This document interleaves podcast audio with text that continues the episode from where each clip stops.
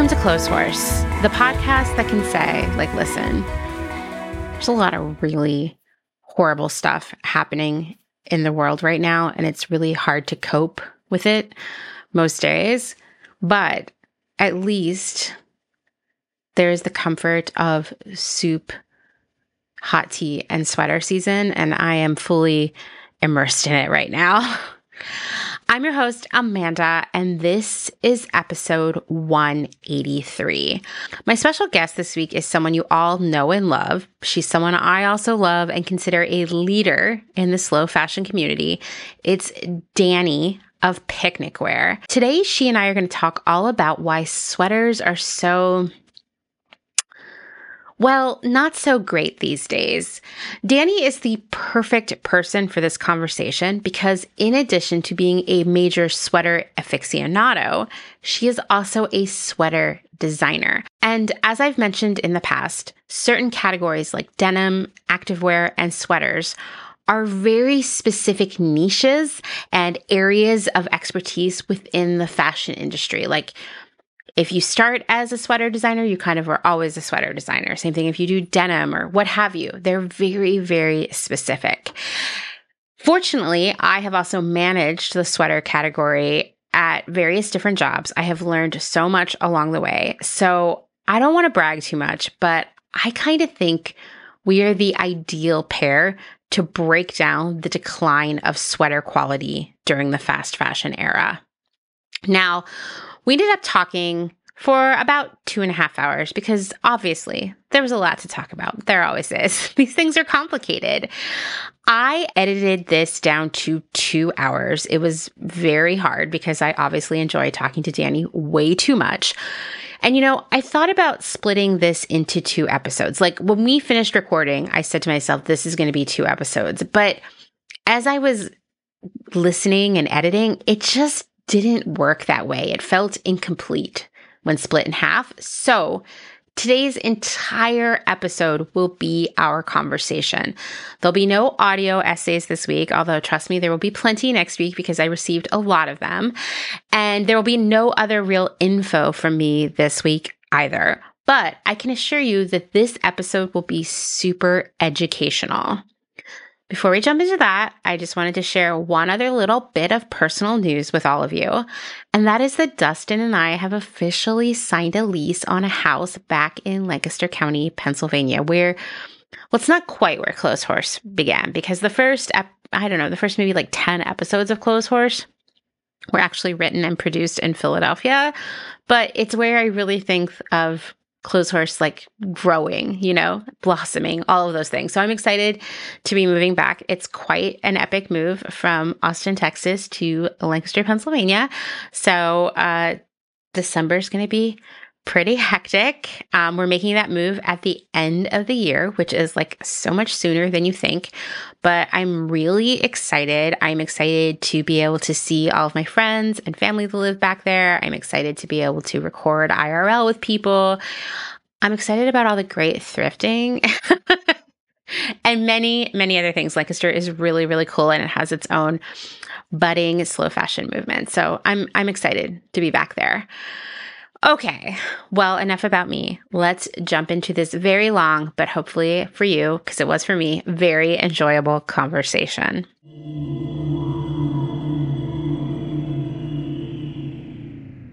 All right, Dani, you, it's weird. You're like a regular in my mind right? And uh, like i feel i consider you one of the founders of this like modern slow fashion community that we live in but you haven't been on the podcast in like two years. It's crazy. I cannot believe it's been that long. It i realized it was that long though when i was like thinking back to when we were talking about doing an episode together and um, it was like about we wanted to do one on like trends and and trend cycles.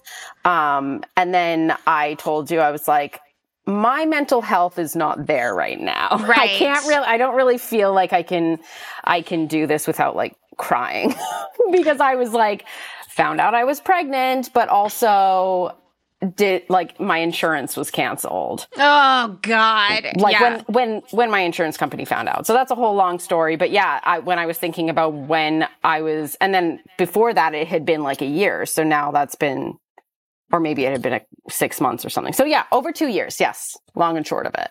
we should really do that trend episode someday. We actually should. Yes, I agree. I have like Uh, since we started talking about it, I've had like so many thoughts on what we could talk about. Yeah, seriously. I like whenever you want to. I think that that would be really fun because I was actually thinking it was weird. I was thinking about trends this morning as I was getting dressed because I was thinking like I put something on and I was like, is this like uncool? And then I was like, who the fuck cares? Yes, But- who cares? But like you know, you know, because you when you work in this industry for a long time, you're like seven seven years ahead of everybody else sometimes. Yeah. And you like by the time something is the trend, you're like, oh, I'm so over that, right? Yeah, for sure. It's but like I feel like I've been making great strides at like unpacking that because I had a moment this weekend where I put on an outfit and I was thinking about each article of clothing I was wearing and like first of all, let me preface it by saying I looked in the mirror and I was like, I look fucking rad. But then I realized like, wow, all the clothes I'm wearing are very old. Like some of these I've had for like six years, like this, you know, whatever, like all these things I had acquired pre pandemic. And yet I still felt awesome and like not uncool. So thank you.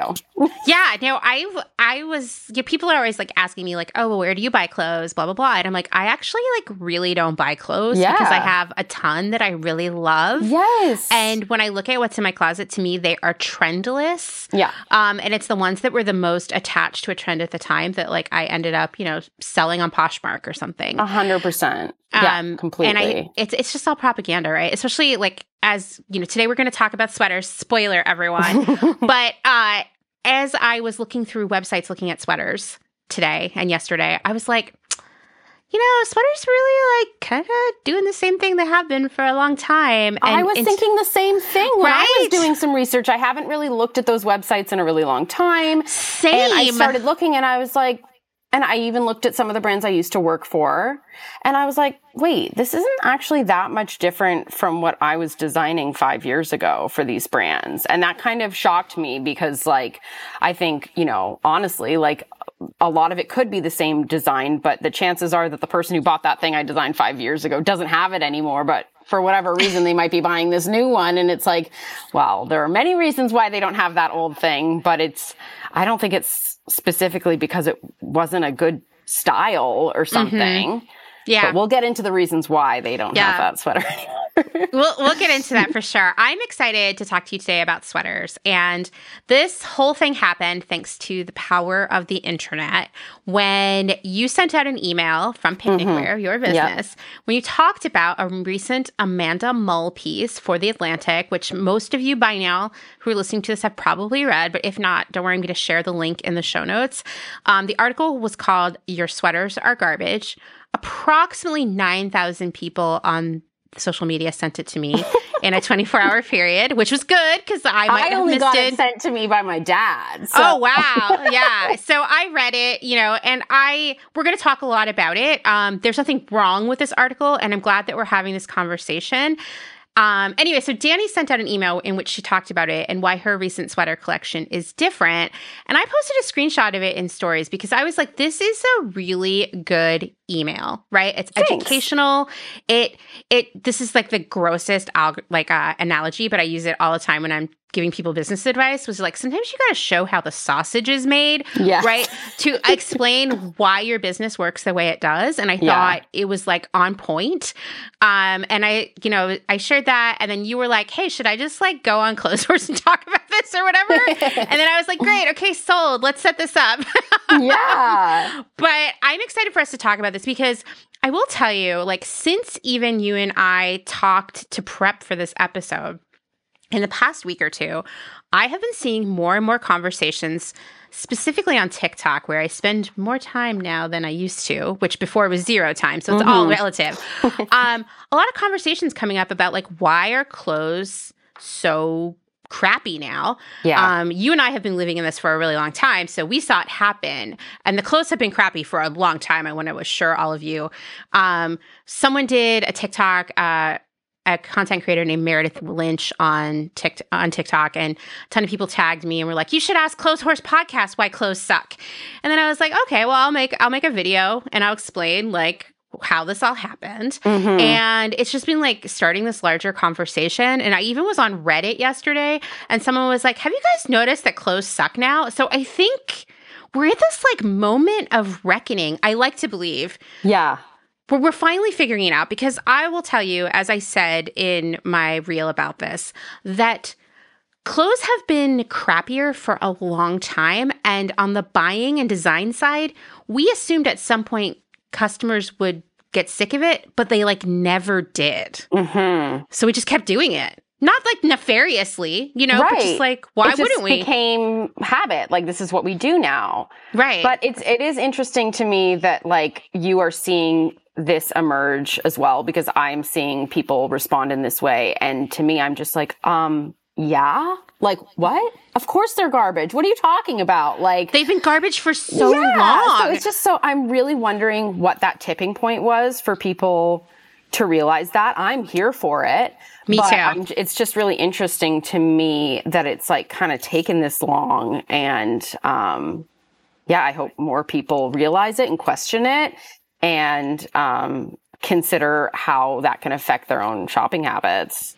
Totally. I think it's one of those things where you kind of have the feeling that things aren't as good as they used to be, but you don't say it out loud. And then you finally do. And then everyone around you is like, yeah, I was thinking the same thing. Yeah, you know? and I feel like people also, I mean, people don't understand how clothes are made. You've said this a thousand million quadrillion times. Yeah. And they don't know what makes a good garment from a bad garment. But, you know, mm-hmm. if you have two next to each other, like, you know, you're looking at both, like most people who are not like educated in clothing construction or what have you will be able to be like, oh, that one's shitty. This one's this one's well made and not really know why, but like it's just this like you can just tell.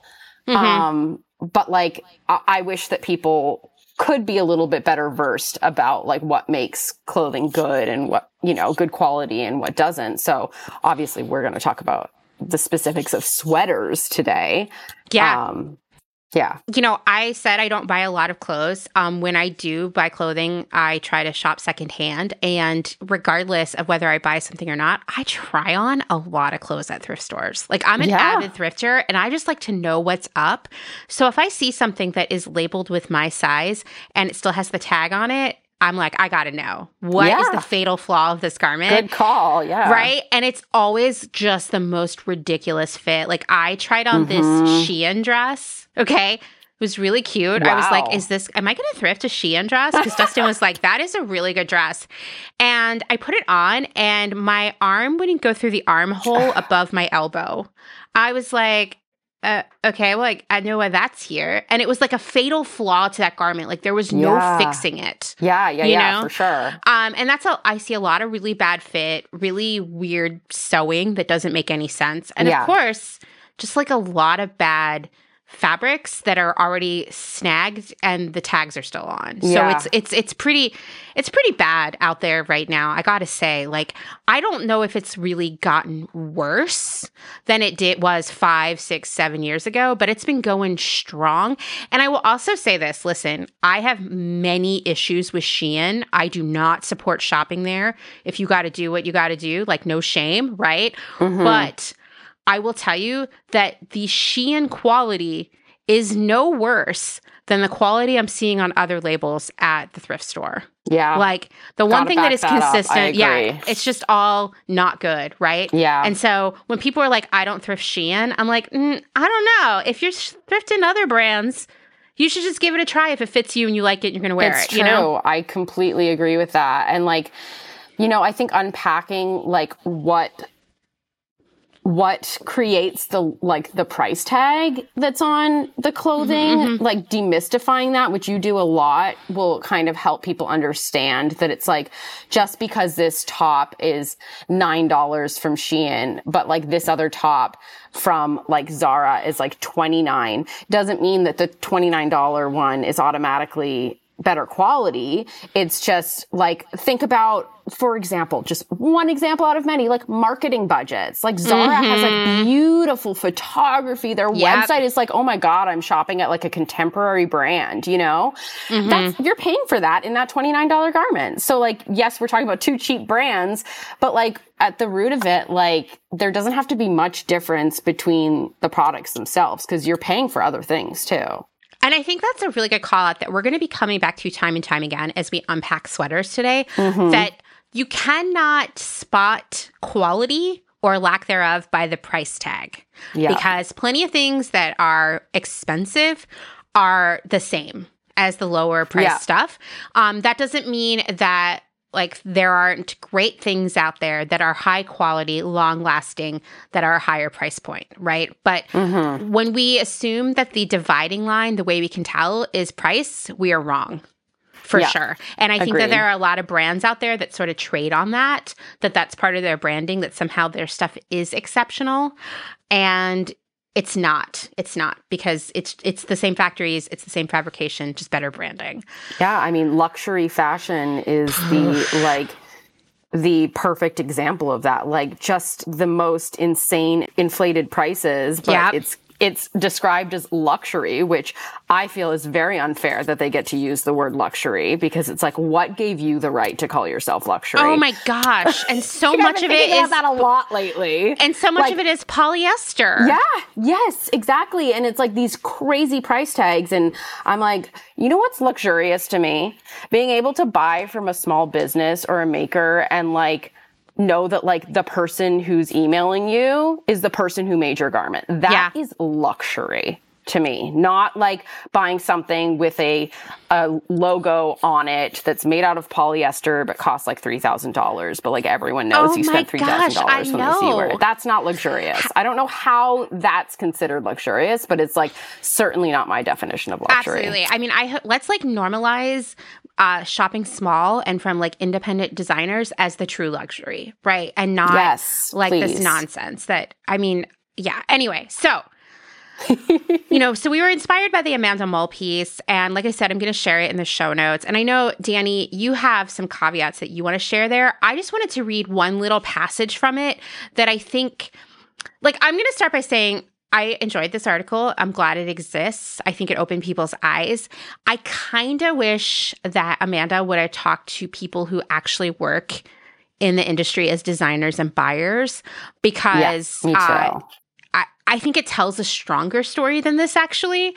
But she did talk to Imran Islam, who is a textile science professor and knit expert at FIT. And I'm just going to read this little. It was it FIT or was it at a North Carolina university? Because I'm like, I, I DM'd that person. So I'm pretty sure she said FIT in the article. Okay, sorry, I could be wrong. Let me see. What if it was the Fashion Institute of Technology of North Carolina? It might have been another. Oh, it's a different so person. Sorry. Yeah, Andre West is the other person she talked to. Um, okay, sorry. And like, so you know, they obviously have a broad range of knowledge to share here. These two professors, but ultimately, like, there is something to be said for like working working in this in there and like seeing how this stuff goes down. And so today I hope that uh, we can shed a light on that. But yes. this passage, I think, was like getting closer to where we are right now, right? So, according to Islam, if you push down retail prices with cheap labor, they'll no longer bear the use of quality materials. If you push down retail prices with cheap materials, they'll no longer bear the wages of garment workers with more skill and experience. If you push down both as much as possible, you stand a pretty good chance of gaining market share. So basically, if you you know, the whole story of Clotheshorse practically is that we have become kind of addicted to clothing being cheap. Like our concept of the va- of the value of really anything at this point is so messed up by the era of fast everything, which is like new stuff as much as possible, as often as possible at low, low prices, right? And so every industry has jumped on this. And in fact, the theme of next year for Clotheshorse is going to be unpacking fast everything, not even just fast mm-hmm. fashion. Yeah. But we know that our sense of value is skewed, and clothing specifically is cheaper now than it was in the 1990s. So to get sweaters to be cheaper to fit in and be successful in the era of fast everything, you have to keep the prices low. You have to lower, in fact, lower them, right? And so you have 2 Mhm. options here. You can uh, push on like the actual cost of producing the garments, which means you know suppressing wages for all the garment workers involved. The the you know the the yarn factory, all of the stuff, pushing down on that. Or you, which is where we always start in apparel buying, uh, you swap out the materials, right? So you you switch to cheaper materials, and Yeah. basically what is Imran Islam is saying in this article is that if you push too hard on the wages, you won't get high quality product. If you push too hard on the quality of the yarn itself, then you also Mhm. won't get good product. And people, no matter how skilled, won't be able to make good things out of them. So it won't be successful. So you kind of got to push on both of them at the same time. Yeah. And then you can be successful because neither will be too bad. Right? right. Yeah. So we're going to talk a lot about that today and kind of how we get there. Now, Dani, you had a caveat about this sweater article, and I want you to I want you to lay it out there because you're right and you're an expert. Yeah.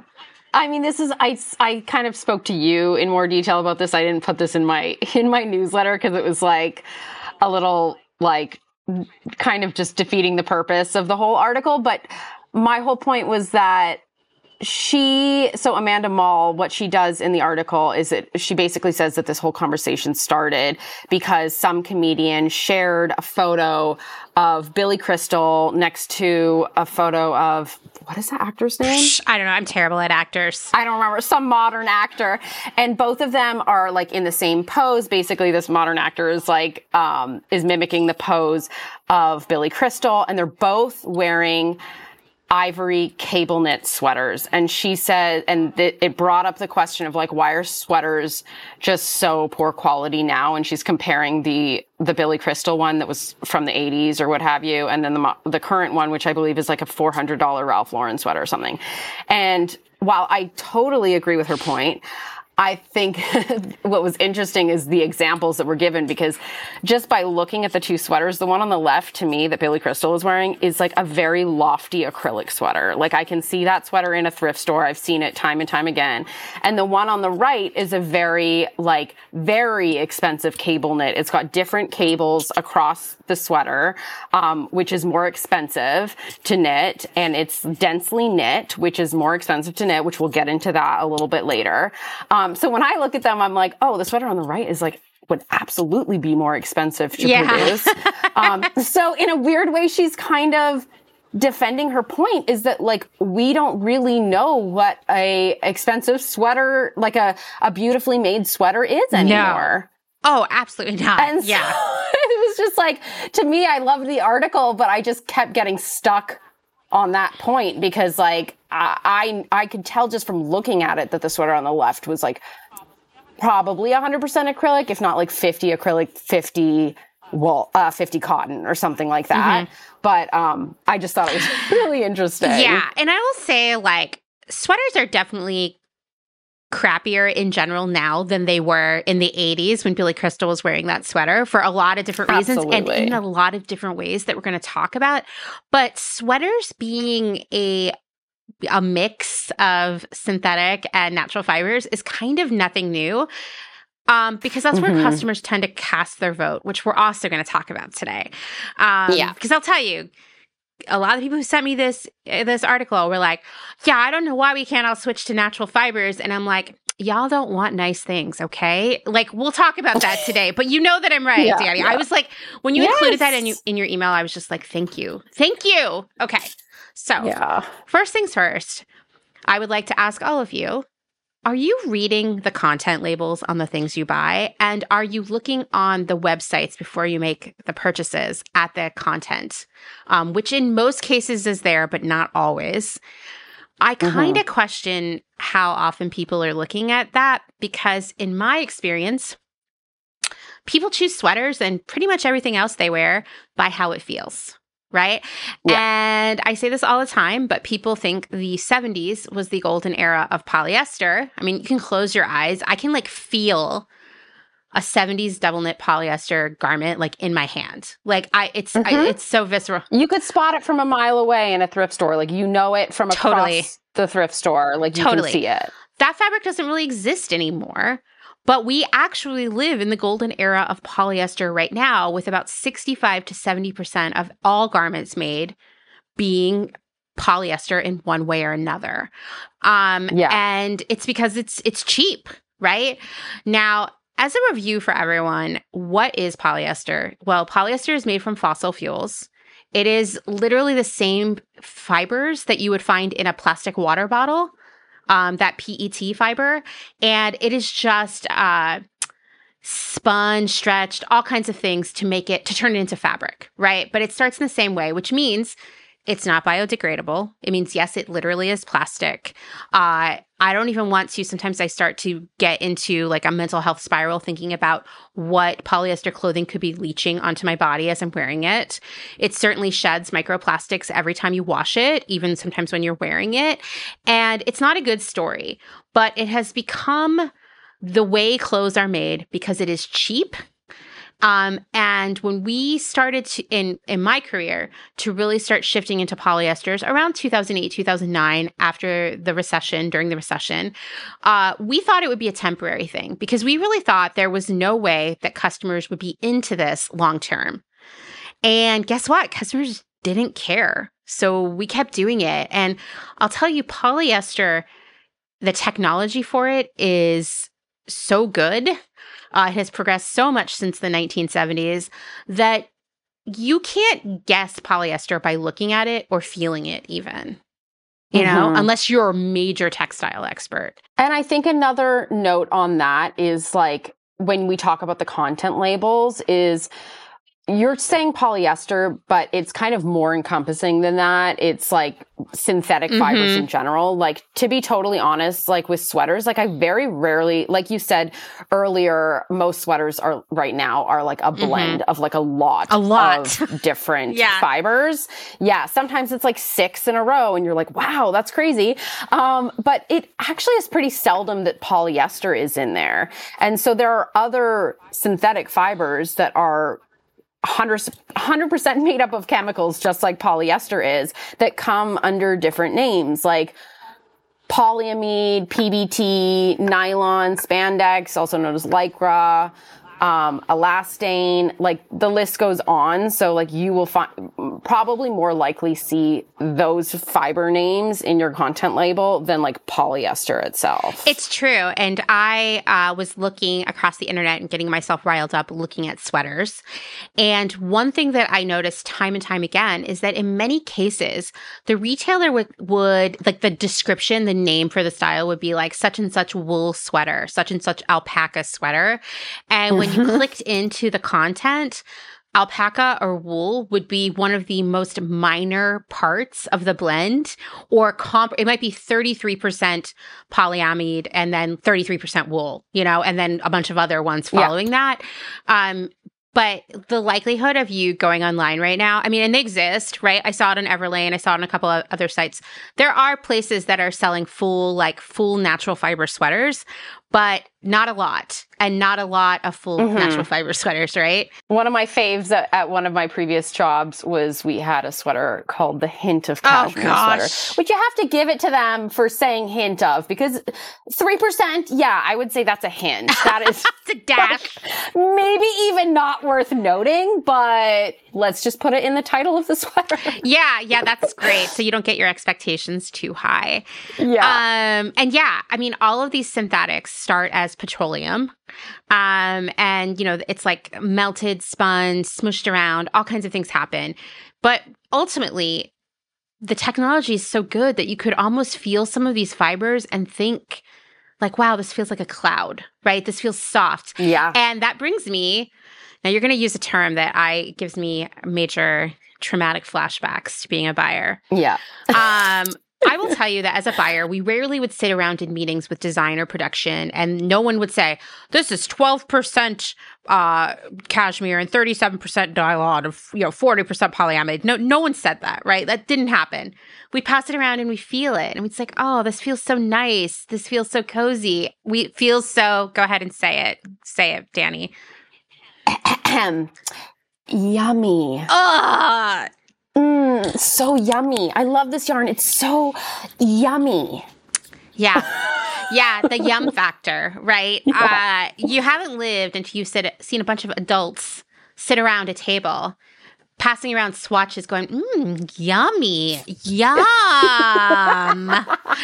yeah, uh, it's real. And and, yeah. and it's like extra gross when you think about it now because you're like, oh, y'all are like rubbing plastic me like, mmm, yummy. Oh, yeah, so exactly. good. Right? Oh. But this is like the more yums it got from the everyone in the meeting, uh, the more likely that sweater was going to be a bestseller because customers because would come that's in. how the customer yeah. feel when they smush their hands into it. Absolutely. I mean, I would also hear things like, mm, "It feels so expensive." Okay, yeah. The moment that someone says this feels so expensive, that means it's ridiculously cheap. like, yeah. Looks so expensive. Same thing. Oh, it's so Lux. So also, not good. Not a good Lux. I was going to say Lux is the other one. Oh, yeah. so gross. Um, and really, like what it is, is it's all about is like, okay, we got to hit this price, uh, but we also have to like appeal to the customers' like sensory. I don't know, just like sensory needs once. And I say this all the time. I was so glad you said it in your email, Dani. Customers think they want wool, they want alpaca, they want natural fibers. But that is not actually what they will buy. And mm-hmm. it has been the bane of my existence my entire career. Yeah, me too. It's so, so frustrating. I am like a wool addict. Like, I love a scratchy wool sweater. Like, not that all sweaters, wool sweaters have to be scratchy, but like, you know, you layer that and it like looks amazing, keeps you warm as hell, still breathable. You like literally don't have to wash it and it won't smell for like a long time. Yeah, let's yeah. be real. Um, yeah, wool is like amazing. And yet like, we would design like we would pick out a yarn that we loved and it's like 5% wool or something and we would get so many bad reviews mm-hmm. that like this mm-hmm. sweater is so scratchy and I'm like did they receive the same sweater? Like I don't understand how anyone would describe this as scratchy. Like what is going on here? This is absurd. It's 5% wool, everything else is synthetic. Like yeah, it's tough. Yeah, yeah. It uh it sucks. It sucks. Um like in my experience, people really go for the most plasticky yarns. Yeah. Um, they're lofty, they're fluffy, they're soft, they're cozy, they're yummy. Delicious. There was this fabrication we sold for years at Urban Outfitters that was called Brushed. And uh, it wouldn't have been like in the sweaters area. It was in like heavy knits. That was like the Yeah, no, we like brushed Hacci. Uh, like we sometimes that fell into the sweaters category because even though it definitely wasn't a sweater, like to the customer, they might call right. it a sweater. So it was always kind of like juggled back and forth. Can I just make a comment though? You just said when I used to work at Urban Outfitters. Oh, yeah. So Dani was like, why don't you ever say Urban Outfitters? Because that's where you worked or the other places you worked. And I was like, oh, I don't know. Like, you know, back when I started Clotheshorse, I had just been let go from my job at Nuuly which is a yes. is the rental brand that is. I'm so proud of you, Amanda. Thank you. That is owned by Urban Outfitters. Um, and as part of my um, severance agreement, which they gave me, you know, I've said this famously, they gave me two weeks of severance and cut off my insurance in the middle of a global pandemic when I wasn't going to get a job for like a year. Uh, to, I almost didn't sign this agreement because it was like only two weeks of pay, but I was like, I don't know what's going to happen to us next. So I am going to sign this agreement. Mm-hmm. And uh, they were like, you know, as part of this agreement, you can never say anything bad about the company publicly or even tell anybody unless they are completely uh, directly connected to your financial management, how little severance we gave you.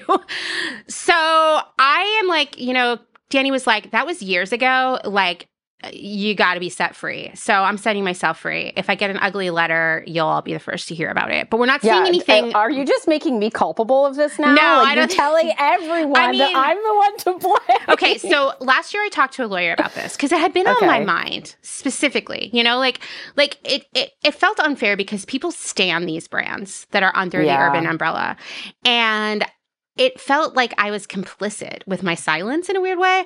Mhm. And uh, I talked to a lawyer who was like, honestly, this severance agreement, should they decide to try to take you to court, is not going to stand up because the balance of power is so messed up at this point that it's like a Yeah. global pandemic. You're not going to get a job for a long time. It's very clear, right? Uh, Mhm. that you would be like kind of forced to sign this agreement. So, yeah, uh, I mean, totally fair. and it's a really bad look for them. Yeah. So anyway, so yeah, so when I was working at Urban back in the day, uh, we would sell a lot of this brush fabrication, and it was like candy for children. Like yeah. we, the first year we debuted it, like people could not get enough of it, and it was like nine hundred percent polyester. I'm literally sweating thinking about the Oh, fabric. it's so gross, but it was very like fluffy because Yeah. it was brushed. Like after the fabric was woven, it was brushed to give it this like lofty layer on top of it that felt cozy. It's not Mhm. unlike like all that polar fleece kind of stuff too. That's all plastic as well. yeah. Um, but that was like people. would- I mean, we just couldn't keep it in stock, and it was one of those things like you wear it once or twice, and it pills to all hell. Like it falls Yeah. apart in the washer, that kind of thing.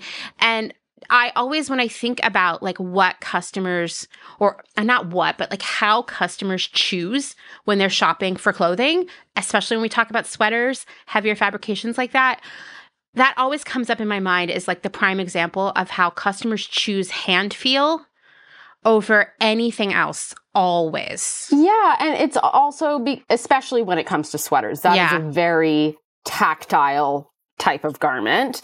So it it does make sense in that regard, but also we have to say like, you know, people aren't educated. People don't understand like I, you know, I understand that when you brush the fibers on a fabric, you're bringing those fibers to the surface, Mhm. right?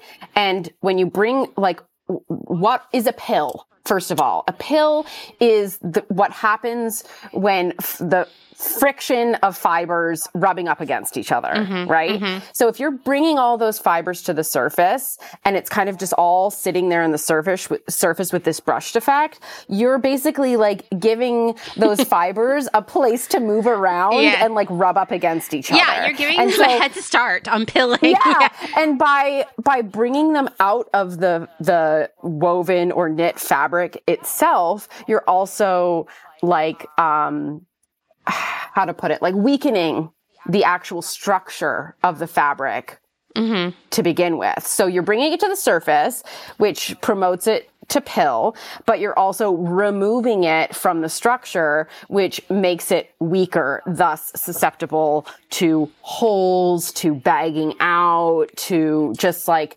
just normal wear and tear that should take a long time to happen you're basically like like giving it a kickstart yeah, yeah, like you yeah. said So it, it is a it is a garment with a short lifespan. Now, do I Mhm. think the designers and buyers and production people who worked on that think of it that way? No, of course not. Right? They're just like Mm-mm. doing their jobs. Um, the people who sold it to you in the store aren't thinking that either.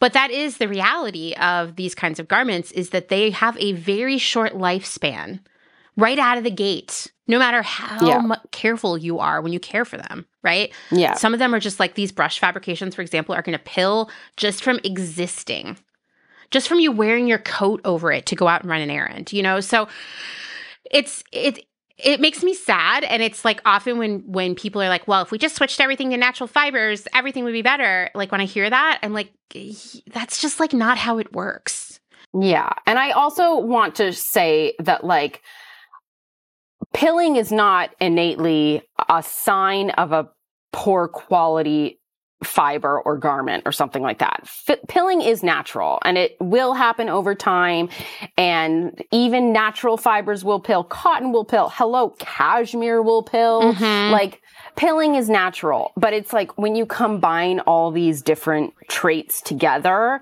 it's like the pilling is one of many things that make that a poor garment or a poor, like a, you know, uh, not a long lasting fabric or fiber. Totally. You can only shave your sweater so many times before there's nothing left there. Exactly. You know, because just like what I was saying, what, like, just like brushing, shaving is like taking parts of the fiber away. So pilling, I mean, um, shaving your sweaters is great. Like I don't, I wouldn't tell people not to do that. You should absolutely do that if you've got pills, but it's not something that should be done all the time. Like if you're having to shave a garment after every single wear, eventually the fibers are going to weaken so much that they're going to create holes because mm-hmm. there's no more fiber keeping it together. So yeah, that makes total sense that it would withstand one more wear from the consumer.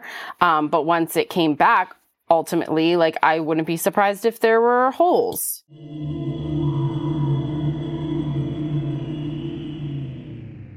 Let's take a moment to thank some of the incredible small businesses who keep Clotheshorse going via their generous Patreon support.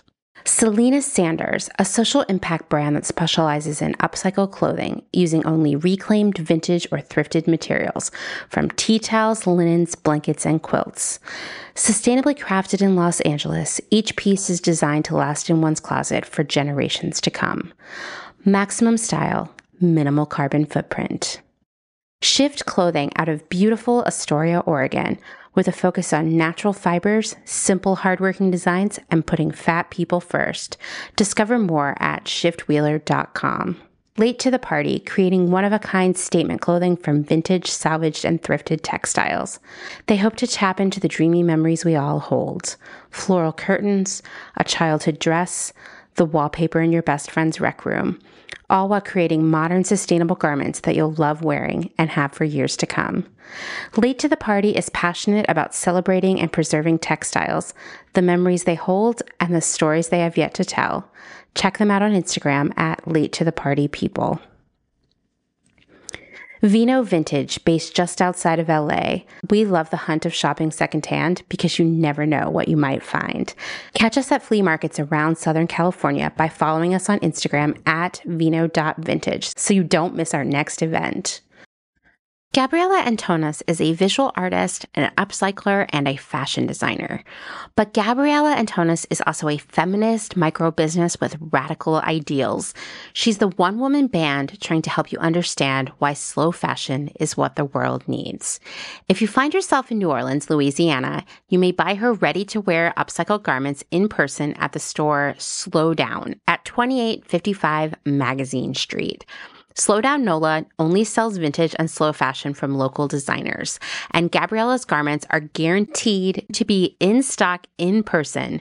But they also have a website, so you may support this woman owned and run business from wherever you are. If you're interested in Gabriella making a one of a kind garment for you, DM her on Instagram at Slow Fashion Gabriella to book a consultation. Please follow her on Instagram at Slow Fashion Gabriella. That's Gabriella with one L. Dylan Page is an online clothing and lifestyle brand based out of St. Louis, Missouri. Our products are chosen with intention for the conscious community. Everything we carry is animal friendly, ethically made, sustainably sourced, and cruelty free. Dylan Page is for those who never stop questioning where something comes from. We know that personal experience dictates what's sustainable for you, and we are here to help guide and support you to make choices that fit your needs. Check us out at dylanpage.com and find us on Instagram at dylanpage life and style. Salt Hats, purveyors of truly sustainable hats, hand blocked, sewn, and embellished in Detroit, Michigan. Find us on Instagram at Salt Hats. Gentle Vibes Vintage. We are purveyors of polyester and psychedelic relics. We encourage experimentation and play not only in your wardrobe, but in your home too. We have thousands of killer vintage pieces ready for their next adventure. See them all on Instagram at Gentle Vibes Vintage. Thumbprint is Detroit's only fair trade marketplace located in the historic Eastern Market. Our small business specializes in products handmade by empowered women in South Africa, making a living wage, creating things they love like hand painted candles and ceramics. We also carry a curated assortment of sustainable and natural locally made goods. Thumbprint is a great gift destination for both the special people in your life and for yourself. Browse our online store at thumbprintdetroit.com and find us on Instagram at thumbprintdetroit. High Energy Vintage is a fun and funky vintage shop located in Somerville, Massachusetts, just a few minutes away from downtown Boston. They offer a highly curated selection of bright and colorful clothing and accessories from the 1940s to the 1990s for people of all genders. Husband and wife duo Wiley and Jessamy handpick each piece for quality and style with a focus on pieces that transcend trends and will find a home in your closet for many years to come. In addition to clothing, the shop also features a large selection of vintage vinyl and old school video games. Find them on Instagram at High Energy Vintage, online at highenergyvintage.com, and at markets in and around Boston. Vagabond Vintage DTLV is a vintage clothing, accessories, and decor reselling business based in downtown Las Vegas, Nevada. Not only do we sell in Las Vegas, but we're also located throughout resale markets in San Francisco, as well as at a curated boutique called Lux and Ivy, located in Indianapolis, Indiana. Jessica, the founder and owner of Vagabond Vintage DTLV, recently opened the first IRL location located in the Arts District of downtown Las Vegas on August 5th. The shop has a strong emphasis on 60s and 70s garments, single stitch tees, and dreamy loungewear. Follow them on Instagram at Vagabond Vintage DTLV and keep an eye out for their website coming fall of 2022.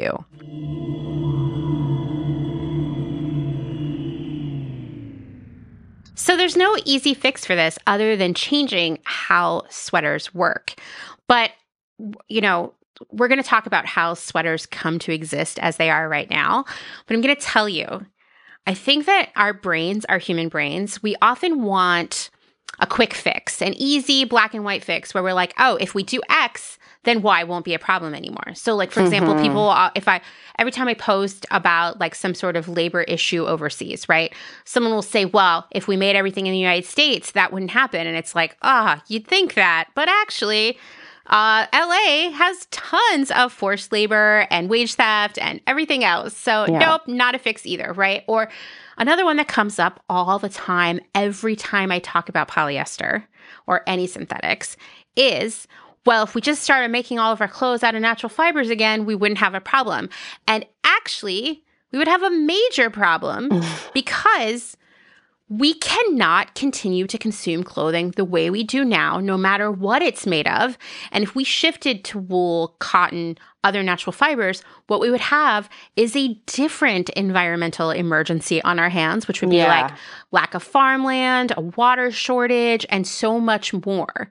So there is no like, oh, well, if we just do X, then Y is fixed. No, unless the X that we're going to do is buy less stuff in the first place. That's exactly. like the only solution, right? What is that? Um, you used to always share this quote, eh, or quote, meaning like you used to always say it yourself, something like, there is no magic fiber mm-hmm. that we can like, that allows us to continue to consume at the rate that we are now. Like exactly. Some, I can't remember exactly. Yeah, that's you, said, you, you said pretty much exactly what I would say. that there's no magic fiber or magic fabric that lets us overconsume without repercussion. Yeah. Like it all has a catch, right? And I almost would say, because I've read studies about this, that if we switched everything to 100% natural fibers, but we continued to buy and consume the way we do right now, uh, it would actually be worse for the planet than it is with us over consuming all of these synthetic fabrics, believe it mm, or hmm, not. Interesting. Because that's how intense the impact of cotton, for example, is, and a lot of other natural fibers. They are so intensive in terms of water and land use. Well, also, I will add that, like, when synthetic fibers were first coming into the scene, like, turn of the last century, before that, whenever that was, um, one of the great things about it was how um, how much more accessible it was because back then, you know, shipping like silk um, or wool from wherever it was produced was really, really expensive. But what with synthetic fibers, you could do that anywhere because all you needed was chemicals, basically, and you didn't need all of the human power to, you know, raise the crops, to, to like card the cotton, etc. It was like a lot of automated things. Mm-hmm. So, like, if we were to switch to all natural fibers, there would be a lot of like human cost within that too. Because of course, in order to make it affordable, we'd have to have like massive exploitation mm-hmm. to, to make it as like easy to, to produce as synthetic fibers are. Absolutely. I mean, some of the most egregious human rights violations in the garment supply chain happen in the area of cotton. In mm-hmm. India, we have a lot of schemes that exploit young women, like these dowry schemes where they come and work in like in a cotton mill for a few years in exchange for a dowry and then wow. they're basically like trapped there for years. Then when they leave, they have very little money because they've been nickeled and dimed from yeah. their agreement. Um, you know, we can't not talk about the Uyghur Muslims in China mm-hmm. and really like many other religious groups and dissidents in China are put into these work camps where they're cultivating cotton or doing other manufacturing. That's actually now also happening and has actually been happening for quite a while in the synthetic fabric realm in China too. But mm. I mean, hmm. cotton is like across the world, there's a lot of forced labor involved in cultivating cotton. So yeah, we like the, the the only simple answer is that we need to buy less stuff, but it's like there's no money in saying y'all should buy less, right? Yeah. But yeah. that's the reality. It's not a sexy story. exactly. It's a true story. But you know what is a sexy story is like yarn made out of tires, like old tires or something. Mm-hmm. So like that's the thing that we get pushed all the time is like these really crazy regenerative yarns that are like super sustainable and circular and it's like no, like what? What does it take to make a yarn out of a tire? I'm, I'm tired. I really hope there are no yarns made out of tires. I have no idea. I believe it though. Like, I know. I just had this visceral moment, like the smell of a tire, and I was like, "What?" but like, let's be real. Like, no matter what these things are, like, it is a huge chemical process. I mean, even like, you know, I'll be honest. My sister like is always telling me like, "Oh yeah, but it's bamboo," and I'm like so mm. bamboo yeah. is rayon. Like bamboo is a tree. What how much do you think it takes to like make that tr- like that bark, that tree pulp into a soft luxurious fiber? A shit ton of chemicals and processing. So like I think that like there's also a lot of like greenwashing in that regard too because like I see bamboo as being like on these on like you know so many different things that make it seem like it's like a really good like sustainable fiber to use when it has so many issues as well.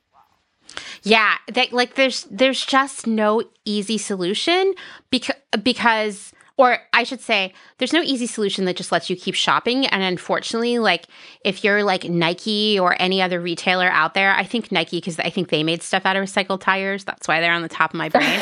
but like if you're one of these brands, you can't say, like, hey, y'all, just like buy less stuff. It's the best thing for the world. Yeah. Well, what are the shareholders going to say? Right. You know, so instead it's like, here's this other scheme that actually might be worse in the long run.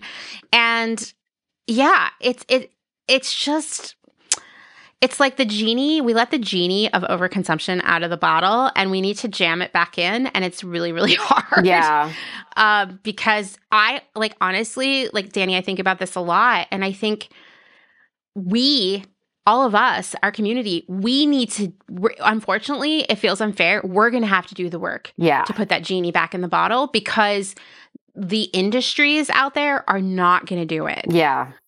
I know. I mean, I've, I, I said this, I think I said this in uh, a thread a while ago, is that it's like, it's very frustrating that like the labor at demystifying, um, like what goes into garment production, what, you know, the ethics, the process, the like environmental toll, all that like education is put on the backs of small businesses and like makers who mm-hmm. nobody's paying them to do this work of educating. Nobody's funding that. And to be honest, like most of us aren't really making money off of the things we're selling anyways, but like it's our job to share it because no one else is going to do it. And like, we do it because we want to and it's vital and this is our cause. And it's like, we're desperate for people to understand and they're not learning mm-hmm. it in other places because it's just not out there for them to hear.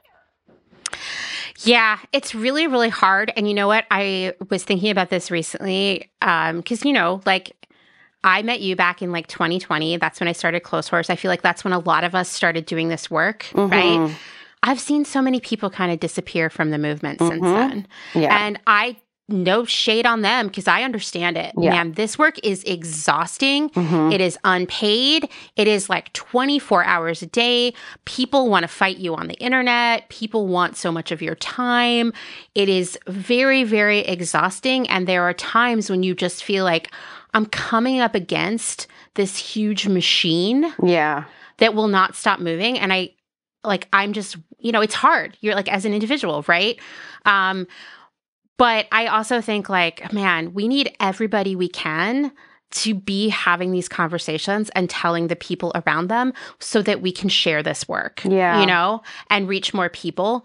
But it is hard. It is really, really hard. It's really discouraging. And like it is yeah, because I mean, there's like so many sides to it. It's like, you know, in some respects, I'm like, you don't know if you're actually having an impact on anyone. Mm-hmm. Also, like truly having an impact. Like people that are like close in my lives to me, like my family and friends, like I see them continuing some of their shopping habits. And I'm just like, what have I been like, you know, putting all this energy into if like these people that are closest to me are s- still have their like Amazon subscriptions. You no, know what I, I mean? Know, like I know. I know that's such a little trivial thing, but I'm like, it's just exhausting. And like, yeah, at the end of the day, like, like I don't know why people think like we get paid a lot of money to do what we do. Like we literally are like not making any money. So it's like eventually, like I do get why so many people like I've used this expression so many times um, with my husband, but like why so many people are quote throwing in the towel um, mm-hmm. because it's it's funny. Just so you know, if you're a listener and you don't know, Picnicwear does a lot of things made out of vintage towels. So I, over the years, have said to myself many times, like, okay, I'm ready to throw in the towel. So it's a little joke with myself. But anyway, um, yeah, it's it's really really freaking hard. And right now, like, I'm telling you guys listening, if you're not a small business owner, listen up. Your small business owner friends are suffering, are yeah. really, really having a hard time. So if you've ever said like, support small business, like, you gotta actually show your support every once in a while. I know it's hard, but like, I am so tired of seeing like small businesses, small shops, like makers, etc., say like, "Sorry, I can't do it anymore." Like it is so so sad to me. I, am sorry. I, I, that was a tangent. I didn't mean to go. No, on. I think it's a good but, one that people need to hear. Like I, you know, you know, Tuesday Bassen is to is closing down her store at the end of the year. I didn't know that. I know it's really sad, right? And I looked at one of her posts about it because also like I follow Tuesday Bassen, but damn if Instagram's ever going to show me one of her posts. Yeah, Seriously, that's why I haven't seen it. I exactly. don't think I've seen her stuff in forever. So I was I heard about it and I went to her you know her profile and was looking at the post and someone said, "Oh." Man, I wish I would have known that I would have bought something from you. oh my God, guys. like, show your support. If you don't have the money, fine show your support in other ways. And I like honestly, it's the same thing for Clotheshorse. I had like a total meltdown last month where I was like, I'm ending Clotheshorse at the end of this year. Aww. I have since backtracked on that, but I was like, the level of work that comes with this, with like literally no reward, sometimes is really, really hard. Yeah. And I just, I, I think that people take uh, the work that we all do for granted, unfortunately, sometimes. Mhm. And reading that comment on Tuesday Bassen's post was like, oh, if I would have known that it's really hard to run a small business, I would have bought something. like if I would have known you would go out of business, I would have bought something. Like don't don't let that happen, everyone. Like I I know it is really hard for all of us out there, but let's do all the things we can to support one another right now and Yeah. kind of always. It's also really, really hard to like to admit that to your following. Like, I'm about to go out of business. Yeah, I know. Because like, that's not the world I, we I live in. I don't in. think you're going to see that often. No. Because also, let's be real, like, like every marketing thing I've ever read, like, basically says that like people don't want to buy from you if they think like out of pity. You know what I mean? right. Like they're not going to want to purchase. So that does more of a disservice, to be totally honest, to like announce that. So if there are small businesses that you would like hate to see go away, like you got to show your support. hmm You got to show up for them. And, Yeah. you know, there are a lot of ways you can do that, right? Um, but I do think, like, we're totally going off in a major detour here, but I think that we all tend to keep, like, take for granted that all of these people who inspire us, who educate us, who make us feel part of something are going to be around forever. And we can't, we can't, we can't assume that. I think, like, 2023 has been a turning tur- point for a lot of people who started doing this work in like 2019, 2020, of them being like, I'm burned out. All I do is work and I have nothing to show for it. Yeah. And we're just beginning to see that change and Yeah. people disappearing. So we gotta, we gotta all rally together because otherwise we're just gonna keep seeing our, our friends buying sweaters made out of tires or whatever the heck is gonna come next, you know? Like, I think it's amazing that we're having these larger conversations about why clothes suck now, you know? Let's keep having them, you know? Yeah. And getting more and more people in our lives to move away from those companies that sell us all this bad stuff and do bad things for the world. You know, I saw my sister-in-law list her uh, share her Amazon uh, wish list on Facebook today, and I just got so sad. I was like, man, Mm. I can't even reach the people in my near orbit. Yes, that's exactly Yeah. what I'm saying. it's really hard. It's really, really hard, Yeah. right? yeah. And I, you know, so we all have people in our lives who listen to us, who care about us, who like to hear what we have to say. Say it. Say things. Th- this is the truth about sweaters. This is the truth about this. This is why Yeah. things are bad now. You deserve better. We deserve better. The planet deserves better. Our kids deserve better. Everyone deserves better. Uh, let's make a change collectively. You know. Yeah. Okay, well, let's continue talking about sweaters. That's a nice little like intermission. Mhm. Um, all right, so I thought we could talk a little bit. This is something I talked about uh, in in my reel about like why clothes are not as great right now. And now with both of us here, we have a buyer and a designer. If we had a production person here, we would have the the triangle Golden. of yeah. clothing dilution complete. Um, but you know, I wanted to talk about kind of how where we start in the design sample process and where we end up, like with what's actually in the stores and on the websites for customers Yeah. to buy, and how that happens. Because I don't know about you, but I was never like, you know what I would love to do for a living is make really disappointing stuff. right? Oh my But- god! No, I've never said that in my life, but man, did I do it! Exactly, exactly. Inevitably, that is what you do. And it's interesting. I noticed the people who had been like, that were way higher level than me in buying early in my career. You know, like they never wore clothes from Urban Outfitters, right? Um, they never even really wore clothes from any of the other sister brands. Like they Mhm. bought you know, like a luxury clothes and stuff. And I was always like, that's so Yeah. weird. We make so much cute stuff, right? And then Yeah. I, I work in it for a couple of years and I'm like, oh God, everything Yeah. make is terrible. It breaks my heart. Um, yeah, I will say, like at Urban, it was never as extreme as it was at Nasty Gal, where we would start with this stunning sample. And by the time we finished, it was like a plastic nightmare.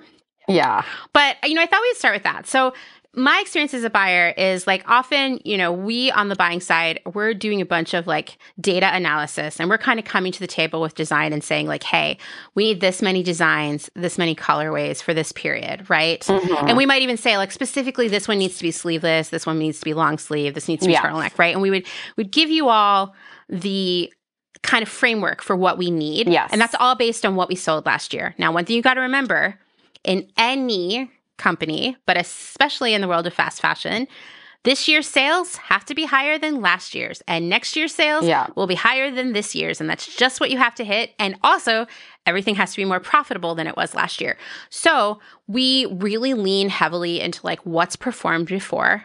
How can we Mhm. make that again?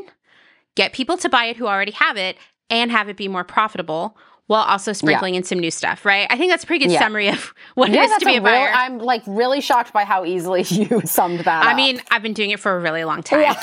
so then you're the designer, right? You're our sweater Mhm. designer. What do you do next? Woof. Oh my God. Okay. So typically we will have references of the things that the buyers loved because they made us lots of money. So we will be very clear on what those items are. We will also be very clear on the dogs, the things that didn't sell. Yes. Um, and we will also be very clear on why the buyers felt like they didn't sell. And we might not agree with those reasons. and when I story. say we, it could be like me and the other designer or whatever. Like we also don't agree, but like there are so many different variables between these sweaters. So how can you really nail down the reason why one didn't sell and one did sell? And so much of our shopping habit is emotion. You mm-hmm. know, like you can't get into the brains of the customers and and most most of the time if you did, they wouldn't even be able to explain why they love the thing. No. It's just yummy. Ah. You know, like, yeah, it's like as it doesn't mean anything. our job as buyers is to try to get as close as possible using data and like for me always about like observation going out and watching people interact in the stores you know like the thing is especially if you work for a company that has stores in addition to a website there's what sells or doesn't sell sometimes is a little bit of a roll of the dice because Yeah. if the corporate merchandising team doesn't give the direction that that style should be like focal or used on Mhm. mannequins or have a good spot in general, it could be jammed back in the corner. And no matter how much you and I love it, it's not going to sell because no one's going to see it. And so Exactly. that's the other thing when you're a buyer, you're kind of like, why didn't this sell? Because you got, you're going to be asked a million times why it didn't sell and what you learned from it. And so you Yeah. have to, you have to come up with some sort of excuse. yeah. yeah, but it's hard. Because your your like basically your career is contingent on things selling. And so you know, you you kind of really have to know how to talk and um explain and understand and even if you don't understand, Mm-hmm. you have to sound like you do. You do, you do, because no one's gonna. Here's the thing: you can't ever say like I remember being in a meeting where there had been just this epic East Coast blizzard for, and like the whole last week, the East Coast had been like everyone was snowed in, right? So stores were technically open because our company was like evil overlord in that way and expected people to come into work, but no one actually went shopping because they were snowed in, and so our sales were terrible. Now, any person would say, "Well, your sales were terrible." Because of the blizzard. But instead, we had to be like, well, we think sales are slow because of, you know, we didn't have enough uh, long sleeve turtlenecks in the store yet, but they're on their way. Like that's, Yeah. you could never use weather as an excuse, No, the economy, nothing like that. So you have to like, you have to come up with a reason. Someone always has to be to blame. Right. And when you're basically. a buyer, like literally, if sales aren't good, you are to blame. Someone Yeah. was asking me, like, hey, why did you get yelled at so much at your last job? Like, were you missing something? What was going on? And I was like, oh, because sales were bad. Yeah. And it was like completely out of my control, but it was my responsibility. And you also, I have to say, you also can't say like, even if you have a wonderful memory for meetings and interactions, you can't be like, oh, well, the GMM said that we should change the yarn to this yarn and it made it really shitty. Like you can't say You that. You can't say that. Even though that's the truth. I mean, this thing I cite all the time as, you know, like when you're in a buying interview, it's always like, what's the biggest mistake you made in your career and what did you learn from it? And I always have the same story, which is when my GM made me buy 10,000 straw fedoras, even though I said, listen, that was a thing last year. It was great. We made a lot of money. The tide has turned on fedoras. It's embarrassing to wear a fedora now. There are memes. Do you want me to explain what a meme is? Like that's how I felt when I was talking to him. There are memes on Tumblr about fedoras. We cannot sell fedoras anymore. And he was like, if you don't go back to your desk right now and write a PO for 10,000 uh, straw fedoras, you can consider your job done. Wow. And so I went back to my desk and I wrote a PO for 10,000 straw fedoras. And guess what? They never sold at all. Not at 25% off, not at 50% off, not at 75% off. We literally had to job them out and like donate them. And all season long, why are hats missing their sales? Why are hats missing their sales? Well, the G- GM said I had to write a 10,000 uh, oh, units of straw fedoras. Yeah. I had to cancel everything else that was on, I was planning to order, and that's all we have, and no one wants them. No, I can't say that. Such a common, common scenario. Such a common scenario. And then, I mean, this was still pretty early in my career, so I hadn't learned that, like, you cannot win, right? Mm-hmm. In my performance review, I said, I feel really frustrated because I'm not I'm not being allowed to make decisions on my own, but then I'm like, accountable for the decisions that other people are making. And I cited yeah. the straw fedoras thing. And my boss was like, I think you should look somewhere else for a job. and so I did.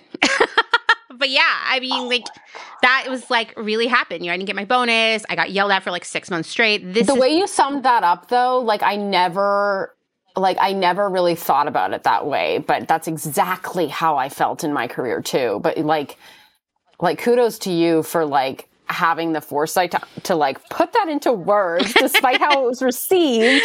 Like that is that perfectly encapsulates how i felt so much of my career. Oh my god totally. And i will tell you that once again like i was saying earlier like we don't sit in these meetings and we're like what's the crappiest thing we could make? Like we're like right. so excited but unfortunately, so many of these decisions are out of our hands that like yeah. we bear the responsibility of them, but like we knew it was a bad idea to begin with. You know, we had no choice. Um, and I know design, I mean, like I, even when I was a buyer, an executive would walk by and put a tear from a magazine on my desk and be like, make this. And I would be like, uh, right. I think that's a bad idea. you know, um, yeah. it's so similar in design. And because then you're also, depending on who your buyer is, you're dealing with that too right? Yeah, I mean, you basically just the past little conversation we just had just described the design process basically. So if any of you are wondering what it's like to be a designer like amanda you just described it. Because i was like how do i summarize what the design process is like? And that's pretty much it. If that didn't make any sense to you then perfect you get it um, yeah, pretty much. Good summary. It's just really yeah. weird. yeah, it's just like everything's out of order. Nobody makes sense. You state your opinion and you're really confident about it and you back up with tears and with stats and you explain. But then someone says no because somebody walked into the room wearing something from Zara and it was really cute. Oh, and why don't we have that on the wall? And so here's our collection now. Okay, so being bought. So that's a great. Okay, so that's a great call out. So basically, the next step is like sample review. Well, like maybe mm-hmm. sketch review, depending on where you're working, where you would sit down with your sketch ideas and show them to your buyer and you'd talk it through. Yeah. But then next is like the samples are on the wall. And I was yeah. telling you that over my career, I found more and more when I would go to these sample reviews that over time, all the samples on the wall weren't even samples that we'd made yet. They mm-hmm. were things that someone had bought somewhere else that we were going to copy. And yeah. the last sample review I did before the pandemic for sweaters, every single thing on the grid, which I was like, oh, these are all so cute. And someone sat next to me and like, don't get attached to them. Those are bought samples. And I was like, oh, they're going to look nothing They're going to look that. nothing like that. Cause that's the other thing. So you're going to get pressed to copy more and more stuff um, that it'll be like, here's this $500 sweater. It's like Marc Jacobs. It's fully cashmere. It's like hand knit by like a person. Uh, yeah, we want that, but we need it to be $58 retail. Yeah. Retail. Right. And so you get into this quandary where you're like being expected to create these things that are not feasible. Yeah. And then in many cases, you're at the same time as being told, copy this directly, but make it like 300% cheaper. You're also having, maybe this is just one of my jobs, but this was like definitely a common thread. You're also going to have to attend meetings where you talk about, um, how we can't copy things and we need to make sure, like, have you ever heard uh, the, the bus stop blink test or something like Oh, two yeah. people at a bus stop like um, if you blinked your eyes would you be able to tell that they were wearing the same sweater or something i don't even freaking It's something remember like what- that. it made no sense It made no sense but like yeah. yeah but like so you're being asked to like take these classes and commit to not copying things and then somebody's putting a tear on your desk and saying like we need to make this exactly and you're like what exactly you mean like inspired by no exactly Right. Or you're like GM just went to Europe and came back with like ten thousand dollars worth of things he bought. like and, from Givenchy yeah, exactly. And, stuff he's like, and- make these. Right. This was Yeah. Like this has happened everywhere I worked. It was so egregious at Nasty Gal. Yeah. Like Oh, someone, makes you know, sense. it would be like, here's this ten thousand dollar Givenchy jacket that we rented. We can't even afford to buy the sample. Let's make a like two hundred dollar version of that. Oh, that that Mm-hmm. seems like that's gonna go well. And it's the same thing would happen in sweaters everywhere I worked. And you know, once again, like you go into the meeting, the whole wall is stuff you're supposed to copy. And at the meantime, even as a buyer, like I was telling you back at Urban, back when Urban was like, there was this blog called Urban Counterfeiters, which I don't think exists anymore, but it was basically like oh I remember where they would show stuff that Urban had copied. Um, Yeah. They made us all sign an agreement saying that if we were ever even suspected, like something that we had bought was suspected to be a copy, we would immediately be terminated without That conversation. so crazy Right. But then at the same time, five minutes, you sign the agreement, five mi- minutes later, your boss walks by and puts a tear on your desk of something they want you to copy or something Yeah. they bought in LA or whatever. And so you're like, what am I supposed to do here? right. Yeah. And then, so, you know, we have sample review. We're like, oh, we're going to buy all these things. Of course, we can't afford any of them, but we're going to put in prices for them and plan it, right? So then the samples come back. And this is usually like, you know, the first pass in my experience is production has tried really, really hard to stick to the uh, vibe of the original garment, but at the same time, like design is there, like, hey, I made these things to make them different, right? Because we're all trying to be ethical people Yeah. here. yes And so they're hanging on the wall, and two things happen in that meeting. One, the DM or the GM are like, uh, I liked it when it looked like the original better. And you're like, Mhm. yeah, well, we can't we can't buy that because then we would be getting sued. Yeah, but the original was better. Okay, well then maybe we shouldn't do this style. Can't you just make it look more like the original? So that's one thing that happens, right? Yeah. Or maybe everybody's like, these all look amazing. I can't believe we pulled it off. We copied all these things and no one will ever know. And then production's like, yeah, but the thing here are your prices Right. The thing about that sweater is, in order to hit your margin target, it's going to have to be three hundred dollars. And you're like, okay, cool. It needs to be sixty-eight because that's what the bestseller was last year. So what do we do there? And this is when it starts, right? We're like, okay, Yeah. we're going to sub out the yarn. Yeah. Right. Okay, yes, yes. First thing. This is the juice of it. Right. So, and this is where I, I can't remember if you already mentioned this, but like where like the conversation of like what the content of the yarn is is kind of not really important. It's more so just like what does it feel like Mm-hmm. And when look you touch like. it And look like, right? And look Yeah, like, yes, yeah. and look like, Yeah. And um, but, but however, what layers into that with sweaters specifically, I mean, I'm sure with other garments, but like my experience was in sweaters, is the duty rates. So like even if on its face, like you're looking at like three different yarn cards and one of them is like, let's say it's like good, better, best. So like cheap, like you've got one that's like super cheap, one that's medium, and one that's expensive, let's say. Mm-hmm. It doesn't necessarily mean that like whatever like the garment you make out of the first one is going to be the cheapest because there's so many factors that layer into it and w- like I was saying one of them is duties. So I don't know if this has changed a lot in the past few years but something that had like over 50% cotton would have a lower duty rate when it was imported mm-hmm. into the US than something that was like over 50% synthetic. And there are also different rates for like over 25% wool or something like that. So it's like not very cut and dry mm-hmm. when you look at things. And then on top of that, one distinct difference between sweaters or knitted garments in general and cut and sewn garments, whether they're woven or cut and sewn knit, is that with sweaters, with knitted garments, you are paying for yarn and literally creating the fabric. So with cut and sew, um, garments, you have a roll of fabric, you're laying it out and stacking the fabric layer over layer, and you're cutting your pattern pieces out of the fabrics. But with a sweater, as long as it's fully fashioned. Of course, there's cut and sew sweaters as well. Um, you're knitting the yarn into the fabric, into the shape of the pattern pieces. Mm. So that's one distinct difference. And you have a lot of control over what that fabric looks like. So you are using one yarn, but there's so many things you can do with that yarn, which is the exact reason why I love sweaters so much. It's so much fun, but we're not getting into that right now. But what I will say is like one of the big things you have control over that can um, result in like different price sweaters is tension. So like how tightly you knit or how loosely mm-hmm. you knit. And this is a, actually a really good place to bring it back to that photo of the um, Billy Crystal and the other fellow.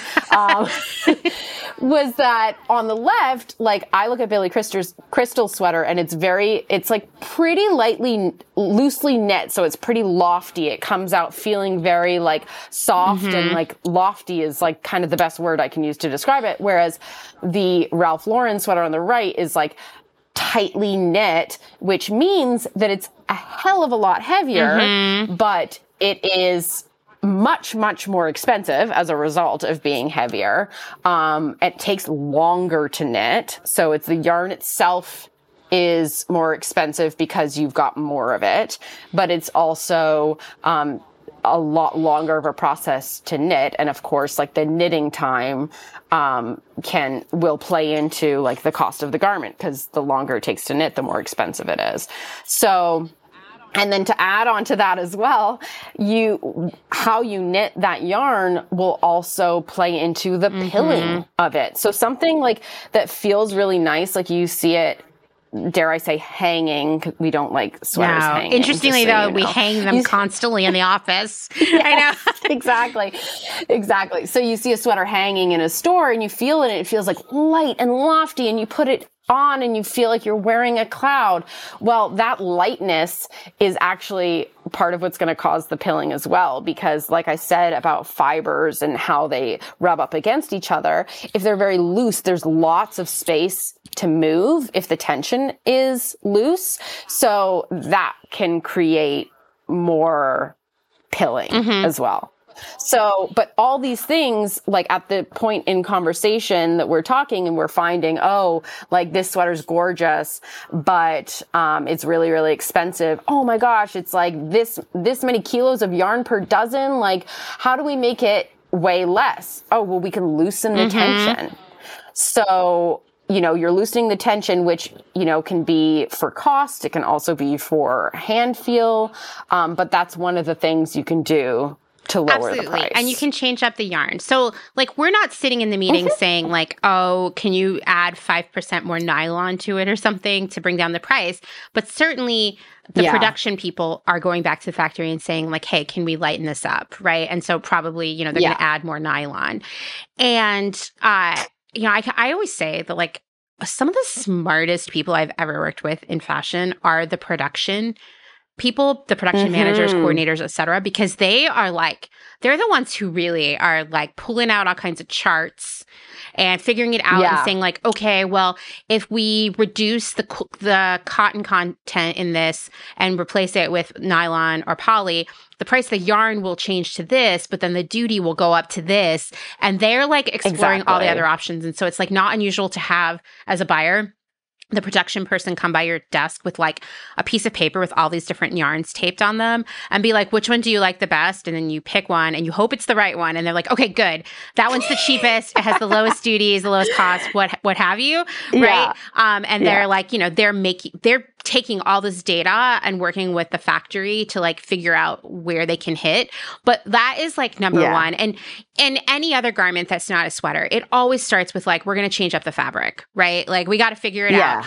And then if you're still not there, which in a lot of cases, when you like, you're going into a meeting and literally every sample in the wall is a bought item that is way more expensive than your price point is you're not going to solve it all just by swapping out the yarn or the tension, right? So then no. it's like, let's crop it. Let's take off the sleeves. Yeah. Let's take off the details. Let's do this. Let's do that. Yes. When we were talking before, I hadn't even thought about it um, until this point. But you were talking about cropping sweaters, and I was like, wait a second.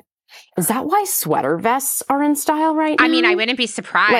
Like, seriously, like, did somebody go like, oh, if we cut off the sleeves, we can hit the margins mm-hmm. we need, and like, like talk about like trend episode. Like that's it. That's where your trend started. Like I wouldn't be surprised if that's why like it started that way. Oh, for you sure. Know? I was saying to you that like I all these years of swimming in this stew of, of, of pricing and data and all that. I often yeah. wonder like do the trends start with the people or do they start in the buying offices with what yeah. we can afford?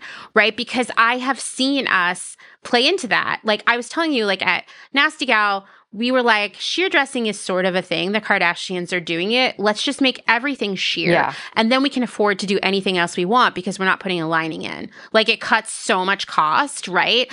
And I've seen right. that with crop tops. I've seen that with sleeveless things, mini dresses. Uh, all, I mean, there are so many trends that are so cheap to make, um, but have like a high perceived value to the customer. Like I was telling you, early in my career when I was managing scarves and hats, chunky chunky mm-hmm. knits became a thing like lofty huge yarn huge stitches right very lightweight despite these huge stitches and that was because yeah. it was the loftiest yarn it was practically a cloud and i would develop yeah. a scarf that was seriously like 20 feet long and 2 feet wide of this extra chunky lofty yarn and the pricing would come in at like three dollars but it looked expensive. There's that term, and yeah. I could sell it for fifty bucks. Yeah. yeah, and that so that I I talked about this with you earlier. That's what's really interesting is like a lot of that is to do with like the knitting mm-hmm. speed as well because like okay here's an example say you have a very fine gauge sweater so it's like really like you look at the stitches and they're really really tiny right okay so that's a fine gauge sweater and then you look at like a chunky sweater like a, a cable knit sweater or something like a an irish sweater which traditionally are hand knit, so not exactly the same. But imagine that those were both knit on a machine. You knit one row of stitching on the chunky, and you have like three quarters of an inch, right, of fabric. You've created three quarters of an inch of fabric. You knit one row of stitching on the 12 gauge machine and you have an eighth of an inch, mm-hmm. right? So you have to knit many more back and forth courses to get the same amount of fabric as you did with the chunky. So the knitting speed even though the yarn is like finer and you're, you know, it, it utilizes less fiber per like inch of yarn, whatever, your knitting speed is so much slower on the 12 gauge versus the chunky. Obviously, there's so many other factors within that, what makes it slower fast. Um, but that kind of summarizes why for that scarf it was so cheap because they probably like busted those out so fast and they were using like a cheap acrylic roving yarn or something. Um, so yeah, it's, that's another reason why you can't really like, it's so hard to discern quality and it, it's cha- I, I understand why people are oh, challenged oh, yeah. by it because it's like think about how many years you and I have been working in this field and we're continuing to gain knowledge. Absolutely. I a couple years ago I saw all these blankets at Target. They were like massive and they were huge stitches with very lofty yarn. Like let's say the whole width of the blanket was like 40 stitches, you know, like that kind of thing. and yeah. all I could see when I was looking at them, I mean, like they were marked at a pretty high price that no way it cost. There was no, I mean, this must have been like a 95% markup or something crazy. Yeah. And all I could think about is like that blanket in a couple weeks is either it's probably not going to get pilly. What's going to happen is it's start going to start compressing itself and feel plasticky, which is what it is. Yeah. Right. The, yeah. The, it sort of loses its loft. Or also snagging yeah. too. Like when things are loosely knit, when there's like large spaces between the stitches, like it can catch on something. Um, yeah. And create holes or pulls, you know, and so that those are other reasons why those those sweaters are quote garbage. Yeah, I mean it's it's It's so disheartening to think about all those meetings I've been in in my career where we have started with something that seemed like a really great idea. And by the time it hits the stores, it's completely different. You know, Yeah. and it happens in all categories. Like, we might be like, oh, we love this jumpsuit, but we can't afford the make. It's too much sewing to make it as a jumpsuit. So let's turn it into a dress, you know? Mhm. Or in sweaters, it would be like, okay, we cannot get this. Am I thinking of the right term here? It would be like fully fashioned or something when Mhm. it's when it's Yeah. fully knit by the machine, right? Fully yeah, fashioned. and well, like I was saying earlier, like it's knit into the shape of the pattern pieces versus just being knit into like fabric yardage. Right. So we would say we cannot afford this as a fully fashioned knit. Let's move it Mhm. into cut and sew, which is like a fabric that is Yeah. like uh s- swit, sweater knit. Um, I always Yeah. love that word swit. Um, we would often move like stuff into swit, which is substantially cheaper. Um, and it is Yeah. literally this like knit fabric that is cut and sewn together. But that stuff is even lower quality in my experience, Oh, yeah. like snaggeroo, right? Yeah, snagorific yeah, for sure. Yeah, and just like fully polyester at that point. Yeah. Um, but Yeah. much less expensive. And as a customer, you would have no idea that that's Yeah. that, that it wasn't knit in the same way, right? Right. Yeah. So, yeah. I have seen so much product hit the stores that was so far abstracted from what we wanted, where we started. And here's the thing if that style sells really well this year, then next year, I, the buyer, am going to be the meeting and I'm going to say, Dani, we need to bring this back or update it. Um, Yeah. But we also need it to be a dollar cheaper this year, you know? Mhm. And so then here we go again. We're going to water down it, the idea, you know? Yeah, and we have to make it look different enough that the same customer wants to buy it again, but not be so different that it's like a different item. Ah, what a good time. It just brings me Yeah. back because you, you know, you'd be sitting in a meeting and you'd be like, okay, well, this is like a basic button up cardigan. It's nice. Uh, like, how do we make that different? yeah, it, it's got like an armhole and it has no buttons. It's so basic. Uh, do we change it to a raglan? yeah, But the customer exactly. doesn't really know the difference between a set-in sleeve and a raglan. They're not. They're not going to see that difference. No. Okay. Uh, do we add buttons? Oof, no, because buttons is going to cost. it's going to cost more. We got to bring down, we got to Do we make it shorter? No, no, no, no. That's a different sweater. let's make it a Henley. yeah, we did so many Henleys for a while because it's like, oh, it's like cheaper than a cardigan because there's less buttons. but it has that like detail that Yeah. makes it look expensive. so many. Henleys. Yeah. yeah yeah so this is just like what happens and you do this for five years ten years 20 years and suddenly the sweaters that you get to buy are extra crappy because they Yeah. are like a dilution of a dilution of a du- dilution of like just for years right Yeah. they're so far from where they began and that's where we are right now but here's the thing that wouldn't continue if people weren't buying them. And I think Yeah. like that's the thing is like we don't know what we don't know as consumers when we're out there looking for a sweater. And I hope that this is starting to like open some eyes, us talking about this.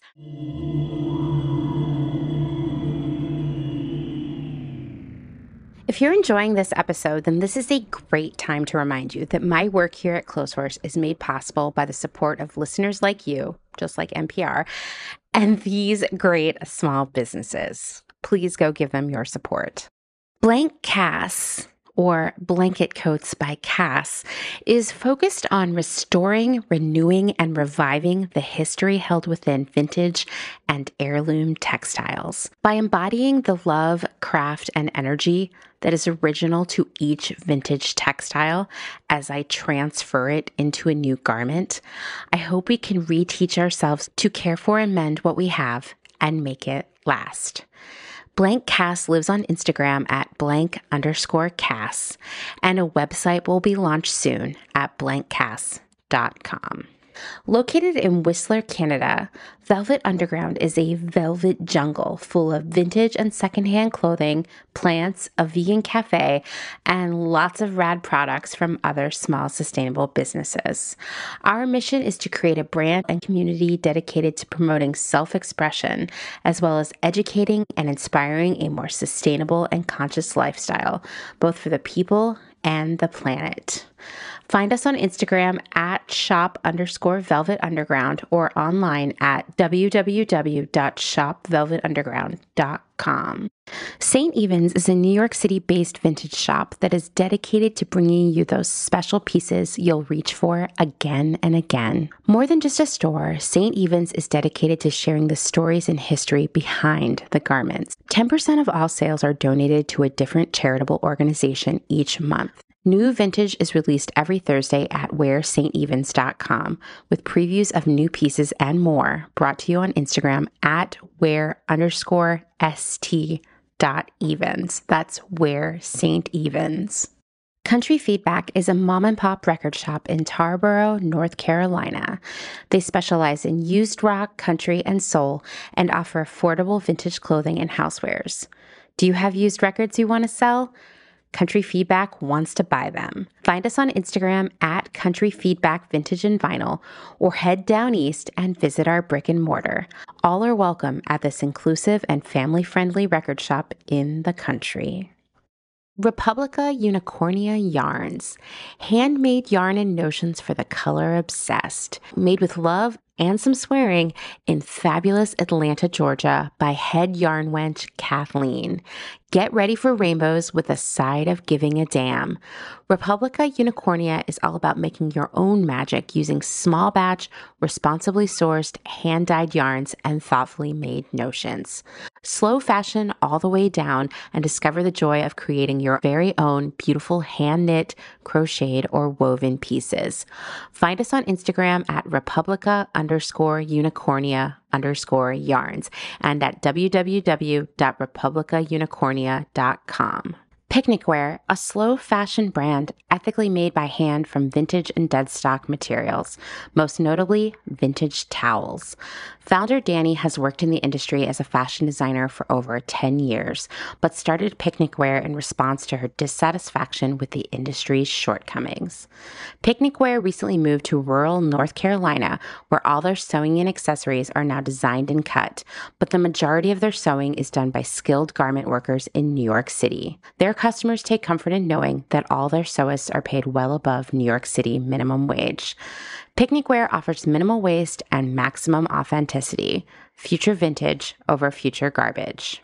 Cute Little Ruin is an online shop dedicated to providing quality vintage and secondhand clothing, vinyl, and home items in a wide range of styles and price points.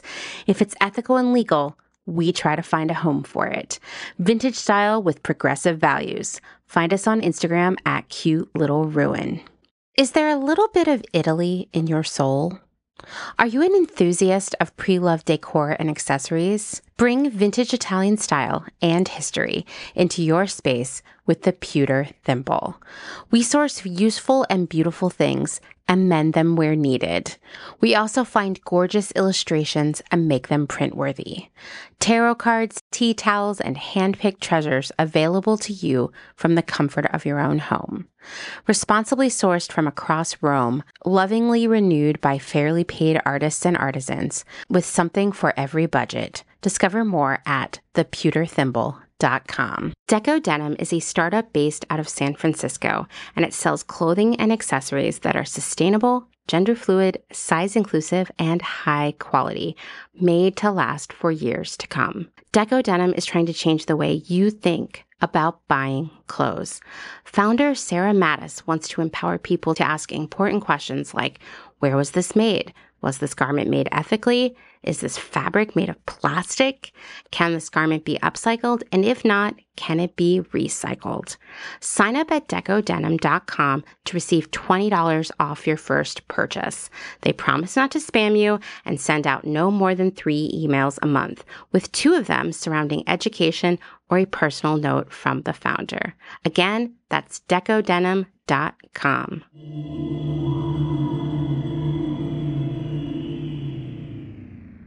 So I thought, Dani, like we could talk about how we could not buy crappy sweaters. Like, what should we look out Mhm. for? I think that where this starts, like anything, is education. Mhm. So obviously, like what we've just talked about is hopefully helping you, like helping demystify things a little bit.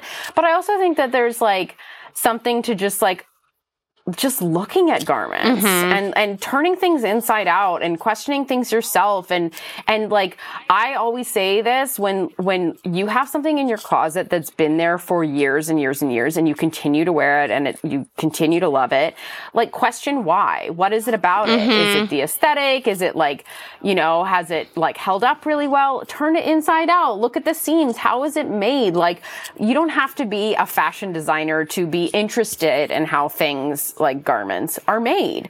And i think that that's kind of one thing over time. Like some of my most like memorable moments like at FIT for example was when we got to go to the FIT museum and they showed us garments like beautifully made garments. And just like seeing how things were made and like what makes a well-made garment well made is something that you can just learn on your own um, by like going to vintage stores thrift stores go to an expensive store and you might see things in there and you're like holy crap. Like the video you were referring to earlier like they pulled out a Ramy Brook dress Ugh, or whatever yeah. and we're looking at it in detail and they're like how is this any different than something at Zara? Mhm. but yet it's $400 you know? Like those are things that like you should just always be questioning and looking at. Um you know it's hard because even in a thrift store there's so much to see. So we're all just like flipping through so fast. But if something catches your eye and you stop on it and maybe it's not something you want to wear it's not your size but you're like why am i responding to this? Why is this so Mhm. beautiful? Like think about it. Like how were the seams made? Like how is it finished inside? Like what are the things that to you make it feel good quality like break it down yourself you can do it i believe in you so that's my number one thing Yes. is like because like you know i think you mentioned this before like price Mm-mm. is not a deciding factor on whether something's good quality or not Yeah, I mean, I actually have some examples that I found on the internet for us because I do Yes. think, and I get it. I hear, I see this being repeated all the time online, and I know that like we've had it kind of drilled into us from a young age. The idea out there, the thinking is that if it's a higher price, it must be better, must be better quality. And Mhm. sure, I think that there were times where that was true.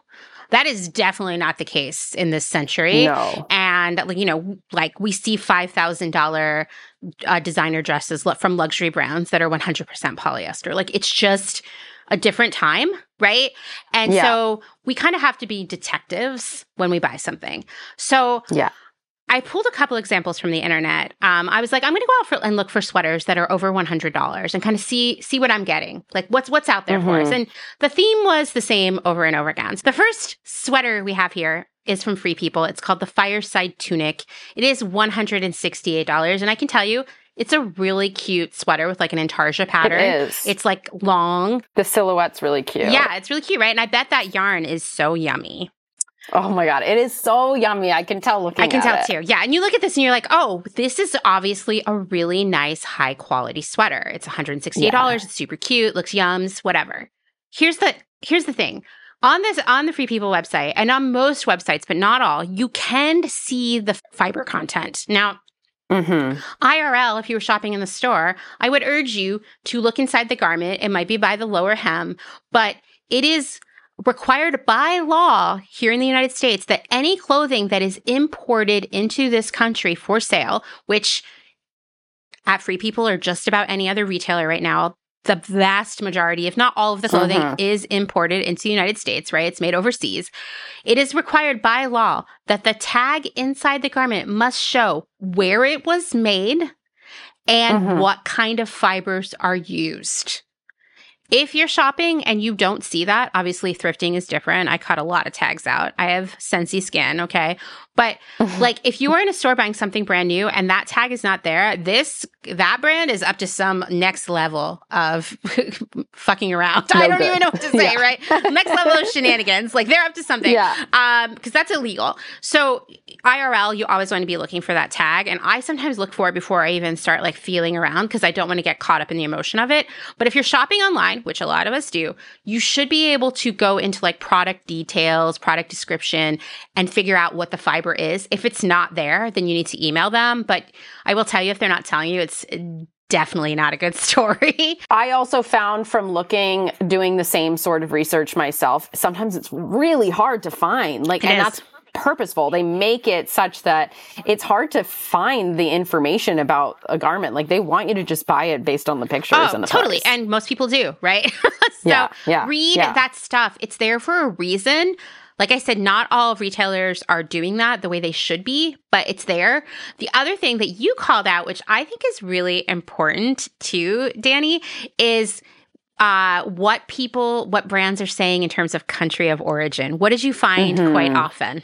Yeah, so I was finding specifically on the Free People website, I and I can't remember where else, but it was basically just saying imported. And yeah. It wasn't clarifying where it was imported from, which is like it's really pretty shady, to be honest, because like if you think about it, like it's just messed up because like the word imported sounds fancy. Mm-hmm. Let's be real, it sounds fancy. Oh, this is imported.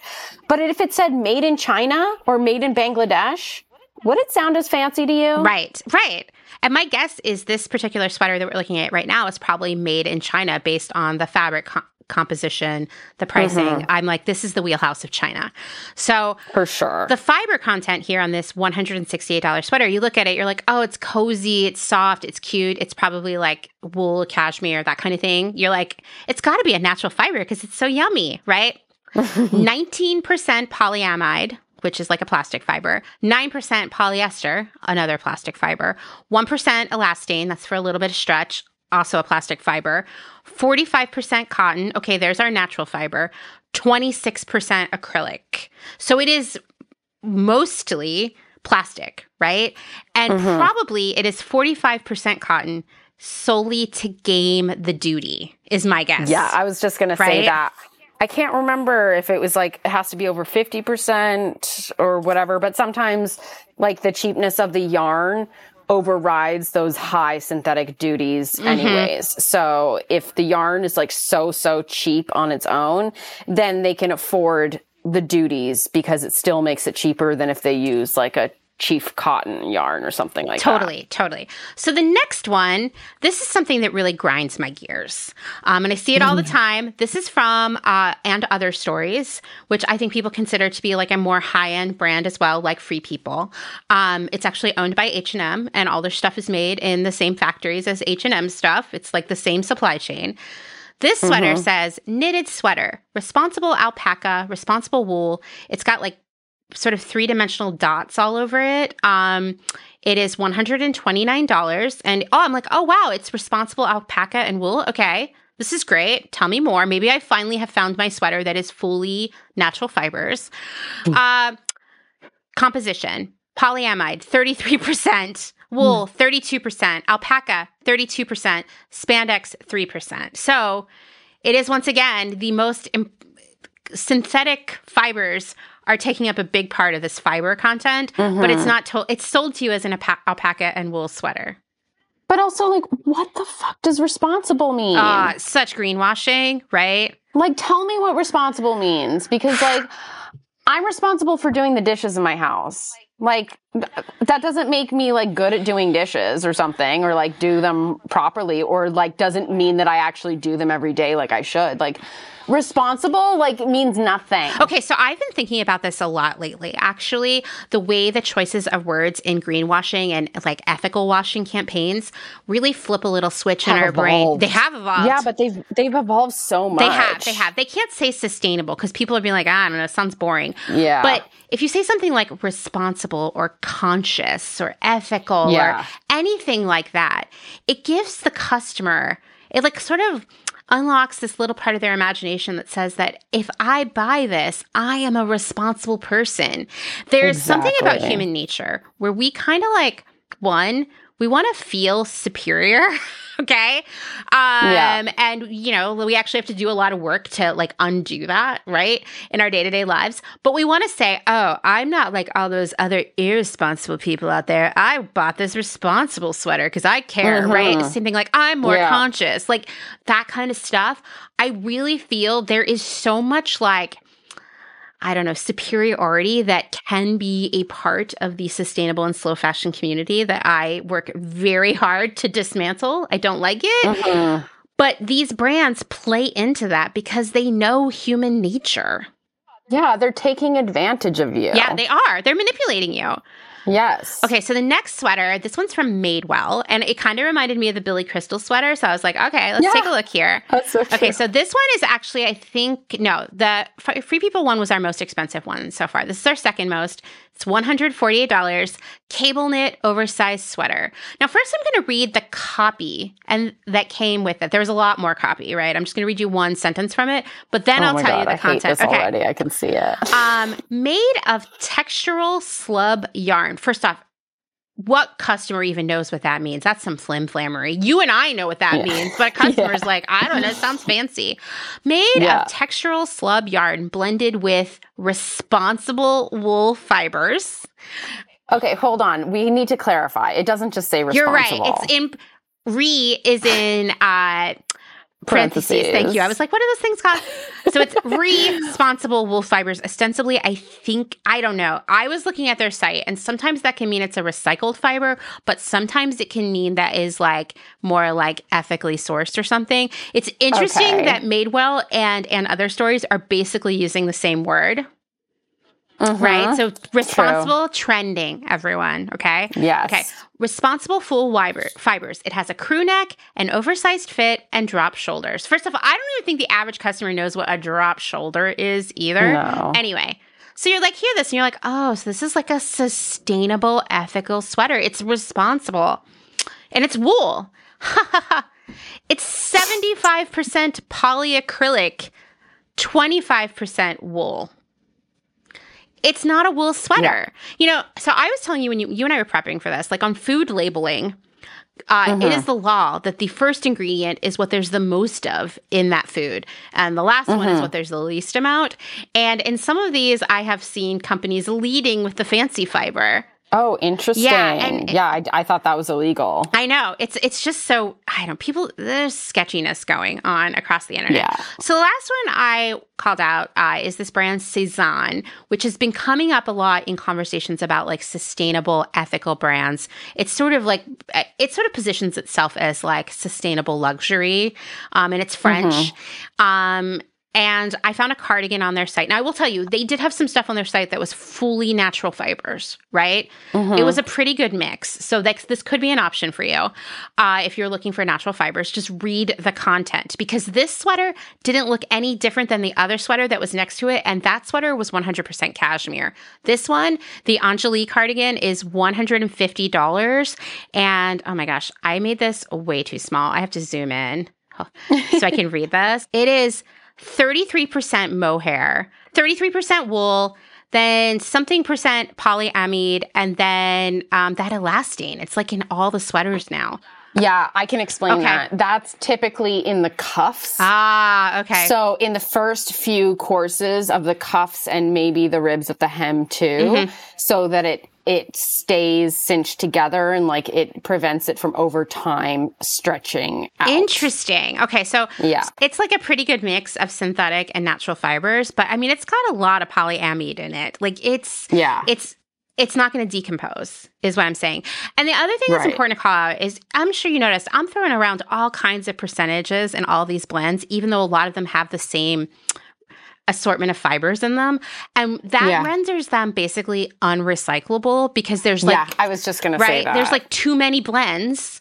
And I don't know how you separate them anyway. It's funny you say that because, yeah, I've been um, doing like a workshop on circularity. If you're interested in having me speak, contact me. but yeah, so that is a big thing that's being like talked about within circularity is mono materials versus multi materials. And so, yeah, all the sweaters you listed are multi materials. So, like, end of life cycle for these is basically the garbage because mm-hmm. you, it's very, very difficult to recycle a blended material. But I actually met someone here in Danville, Virginia, who has a company called Circ, and there's a few companies who are emerging who are actually like pioneering technology where they can separate the fibers, which is pretty freaking cool.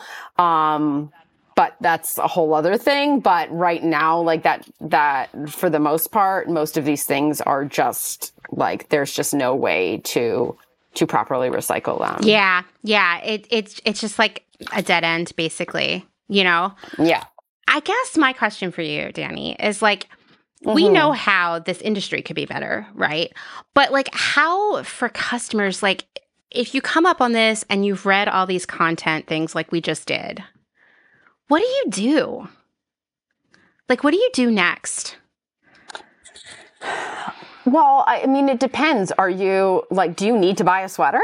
I mean, that's the number one question because I kind of yeah. wonder, right? do you like? There were times when I would be managing sweaters at at work, and I would be like, "Why do we keep selling so many sweaters every year? How many sweaters do these people have?" Yeah, you know? I mean, like I think I said this in like our first recording together, but like one of the like moments in my career where I was like, wow, I don't know if I want to do this anymore, to be a part of this was like when I had a very quote unquote successful moment in my career and I got a huge order placed against a style that I designed.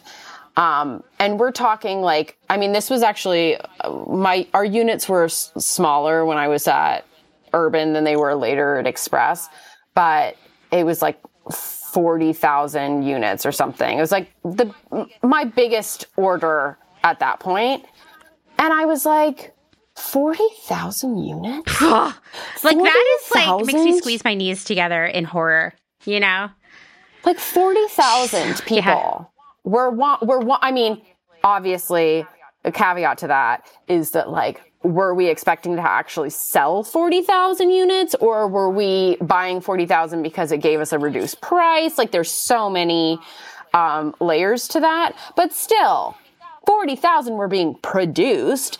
We're hoping that 40,000 people buy them. And that's one single sweater out of our entire assortment. Yeah.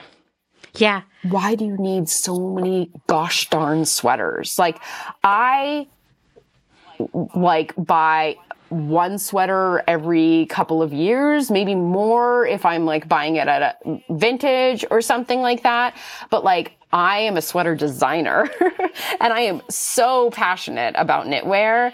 And I, you know, I, I, a good example is like when I moved to New York and I like you know, my, my salary got vastly increased and I was like, I've never felt like I had the opportunity to like, um, to buy a nice piece of clothing for myself. When in reality, I always actually like did have the money, I was just like squandering it by buying things 40% um, off at Urban Outfitters whenever we got seriously the, the discount. Like for real, like even though like I didn't have a high salary, I could have just bought like 90% less than I already was and got like some really nice quality garments. The money we would I would spend during employee appreciation, which is when we got 40% yeah. off of everything including sale. Yeah. Shameful. Yeah.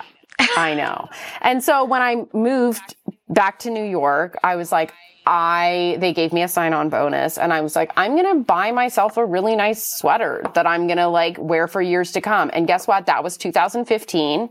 It's 2023 and I wore that sweater yesterday because it's one of my favorite sweaters and it's, you know, one of the buttons fell off and I have to find a new button to replace it with. And it's a little bit pilly, but like it's still delicious and I love it. And that was like a big learning experience for me in how I shopped because I had that for years and I still love it. Yeah. I mean, I think that is, that's a great question to ask yourself. Do I really need a sweater? And how many sweaters do I need? And really consolidating that spending mm-hmm. into a couple really key pieces. Yeah. Yeah, and like, and always asking the question to yourself that I am constantly saying, like, is this future vintage or future garbage? And mm-hmm. somebody asked me in an interview recently, like, how do you decipher the difference between like an item that's trendy or an item that's just, um, like, I can't remember how they put it, just like really special and like, um, exciting. And like, only you can decide that. That is right. only for you to decide. Because if something is trendy now, but you freaking love it and you're going to wear it five years from now, then it's not, then you're not like subscribing to the trend. You're, you saw something that you liked and you bought it, you know? But if you're going to only like it for a season and next year you're not going to wear it again, then yeah, it's probably a trend that you should dismiss. But like some of my favorite items in my closet I have had for decades and I still look at them and I get excited and I get butterflies. So I think like personal style and knowing what really excites you and looking at your closet and thinking like, what are things that have been in here for a while and why is like the best way that you can approach shopping. And if somebody like shares something, a small business or something, and you like freaking love it and like a week later you still love it and like months later you still love it, like that's probably a good sign that it's something that like you'll love for many years and will end up being like future vintage hanging in your closet or folded in your closet. Sorry. Don't hang it. we don't like that. Um, it gives you your own yeah. weird drop shoulder, actually. yeah, exactly. You know, I think that's really great advice. And I think it's also a good transition into talking about your sweater collection, Dani, because we've talked f- for like two hours now about why and how sweaters have been sort of this is a term people use to describe apps, and I really like it. How they've been enshittified, you know? Oh, I've never heard that. Yeah, uh, yeah, it's like the enshittification of Instagram, right. etc. Um, and like nowhere has this a phenomenon been more obvious in the world of clothing, right. and so you know you have like had to make these difficult decisions over the years that basically just diluted your vision mm-hmm. right and probably like I mean, they they suppress your creativity. Yeah, you know, yes. and they're depressing. Yeah, you get depressed. I think. I mean, there are many reasons why working in fashion is really really hard, um, mentally, specifically, like on your how detrimental it is for your mental health. But one of those things is you go in with this creative vision, and you never actually get to execute yeah. it, right? Yeah. Because of all the things we talked about. So now you have your own brand, yeah. and this year you made sweaters. Yeah. So why don't you tell me like about why they are different and, you know, why you made the decisions that you made? Yeah, thank you. I'd love to talk about them. Um, I actually, when I like decided on the name Picnicwear for my brand, it was uh, like my desire for it was for it to be a sweater brand.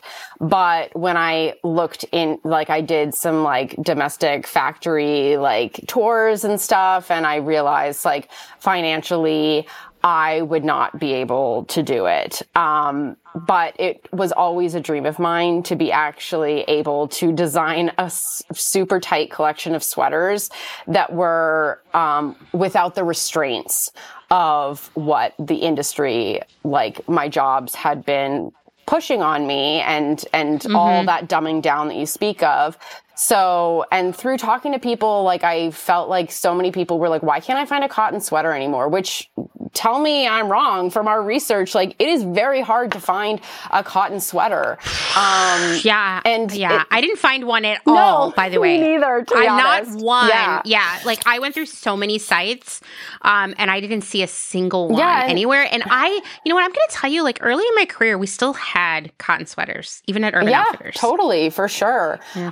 Um, and, but I think like back to the like weight conversation there, I think that that's a big part of it. Like, you know, synthetic fibers can be, like we said, really lofty and light and therefore cheap. Whereas like mm-hmm. cotton is pretty naturally heavy. Like there's so many different things you can do with a fiber. So like it doesn't have to be, but generally speaking, it gets quite a bit heavier than a synthetic yarn does. So it just ends up being more expensive. So like a lot of people think of cotton like, oh, a cotton sweater should be cheap because it's cotton, which is mm-hmm. a little twisted. Um, but in reality, it's like it's that's not the case at all. Um, but yeah, I felt like it, it was true. There aren't a lot of cotton sweaters out there, and I totally respect that some people don't like wool as much as I do, and as much as I, you know, I designed this um, collection and it's was produced in Peru. And as much as I wanted to use like alpaca, I was like, oh gosh, like I know that so many people have issues with wool. Mm-hmm. So I was like, you know, cotton is just lovely and feels amazing. Um, but of course, true to the ethos of my brand. I only use materials or vastly only use materials that are existing. And so I teamed up with the Endery who um, sources dead stock yarn that's otherwise destined for the landfill and they rescue it and they, and they're already dyed because it's literally leftover from a doll factory. That's incredible. Yeah. Also just like who doesn't love a nice doll factory leftover? I I love I love it. Exactly. Um, I'm imagining that these I haven't actually seen the dolls, but I'm imagining like they're like a, a knitted Peruvian doll type thing, not mm-hmm. like a plastic doll or something, obviously, because it's cotton. Um, but like the what was great about that is that like because they're dolls, they're all these amazing colors. Mm-hmm. And of course I gravitate towards colors and I feel like when you look at the landscape of sweaters out there, it's actually very hard to find like a beautiful, brightly knit, like statement sweater. So, um, and I also, like I was really inspired by the towels that I've collected over the years. So each sweater is inspired by a different um, towel that I love the graphic of, and it, the process was just really cool and fun because, well, first of all, it took a year and a half, um, which is like very slow, but like you know, it was very thoughtful and. Um, but yeah, so when the time came that I had to color the sweaters, they told me which, which colors were available and I had to work with what was available. So I am so psyched on the color combos that I came up with, but it's even cooler to think that like I was making them out of just like what was, I didn't have like a paint box of colors where I could mix and match or whatever. It was like I was restricted to a certain color palette, um, which was just like probably one of my favorite things about being an upcycle designer is is that creativity that it pushes you to have to like push your boundaries and think outside of the box. It's not like, oh, I'm sitting at my desk and dreaming up this thing and it's going to have a huge ruffle. It's like, what can I do mm-hmm. with the materials that are in front of me? And that's so much more fun. It really is. I feel yeah. like it like helps you it makes you more innovative, but I think it also helps to like have yourself sort of hemmed in and mm-hmm. it like makes you able to be more creative, you know? Yeah, and it, it, it's like weirdly having those parameters, like those boundaries are kind of like put you in this like safe cozy space where you like know like what you're working with. And it's like, cause sometimes having like the sky's the limit is like impossible to like, to like put yourself in that position where like you could literally do anything. Um, so having those restrictions are like are very inspiring to me. Yeah, it really is. It really is. These sweaters are on your site right now for purchase and they're all 100% cotton. Um, mm-hmm. If someone just is inspired by our conversation to go buy one of these sweaters from you, how can they best take care of it to extend its life? I mean, to be honest, I don't really wash my sweaters much. Um, I like pretty rarely do, but I've also had like moth situation. Oh, so maybe man. I'm not the ba- best person to ask for with that. But um, basically, hand or machine wash cold. And what you should be doing with all your sweaters is not putting them in the dryer and not hanging them to dry. What you need to do is is lay them flat. Um, so oftentimes I'll like lay out a towel on the ground or something, or like I personally, I bought these, um, this like hanging mechanism thing that's like these mesh layers of mesh. So when I'm washing sweaters, cause I often like will purchase and wash like vintage sweaters, I will lay them on that. Mm. So it's mm. laying flat, but it has like the, um, a place for the air to like circulate and let the um, moisture drip out. So yeah, I mean that's not hard. No. Like like laying something on a towel is certainly not hard. But I would also say, like, just don't wash them that much. Like, Yeah. they're not going to stink the way a synthetic sweater does. It's true. It's true. I mean, honestly, like it's interest the irony is never lost on me that we have so much synthetic clothing now, right? That makes you stinky, Yeah. that you have to wash more often, that also doesn't hold up to washing. It's like a cycle, Yes. right? I mean, it's like there's Yes, so there's all this like planned obsolescence in clothing that's kind of like accidental planned obsolescence. Like we've never I've never sat in a meeting and said the great news is that this is going to be such low quality that they'll have to buy another one, right? But it just is. That's a really good point. Yeah. What's interesting is actually like we, like at Express, we did like wear testing to make sure the stuff would withstand like friction and wear, et cetera. And I was just like, this is really twisted what we're doing. It's like we don't mm-hmm. know what kind of brand we want to be. Because like we're like not sourcing fibers that will last a long time. We're wanting our customers to purchase over and over again, but we want to make sure that they last too. Like, do these people just have never ending closets to contain all their clothes? I mean, I think that's part of it, right? It's like this is also the era of like plenty of stores who have opened like the container store to help you organize all the stuff you overbought, True. right? But it is interesting because I've worked a lot of places that did wear testing, and it was mm-hmm. almost like we want people to just be able to wear it long enough that they won't be mad when it stops being nice anymore. That's that's a really good point. and Yeah, it's about that's that fine probably line. sums it up. Yeah, yeah, And so it's true. Like we we never sat around and we're like, I think like honestly, as you know, when I would be working on wear test stuff uh, as a buyer, I wasn't like thinking like, oh, we just want this to hang on long enough. But I actually was like, I'm doing the best job I can to put the best stuff out there for our customer. Like I really Yeah. felt that way.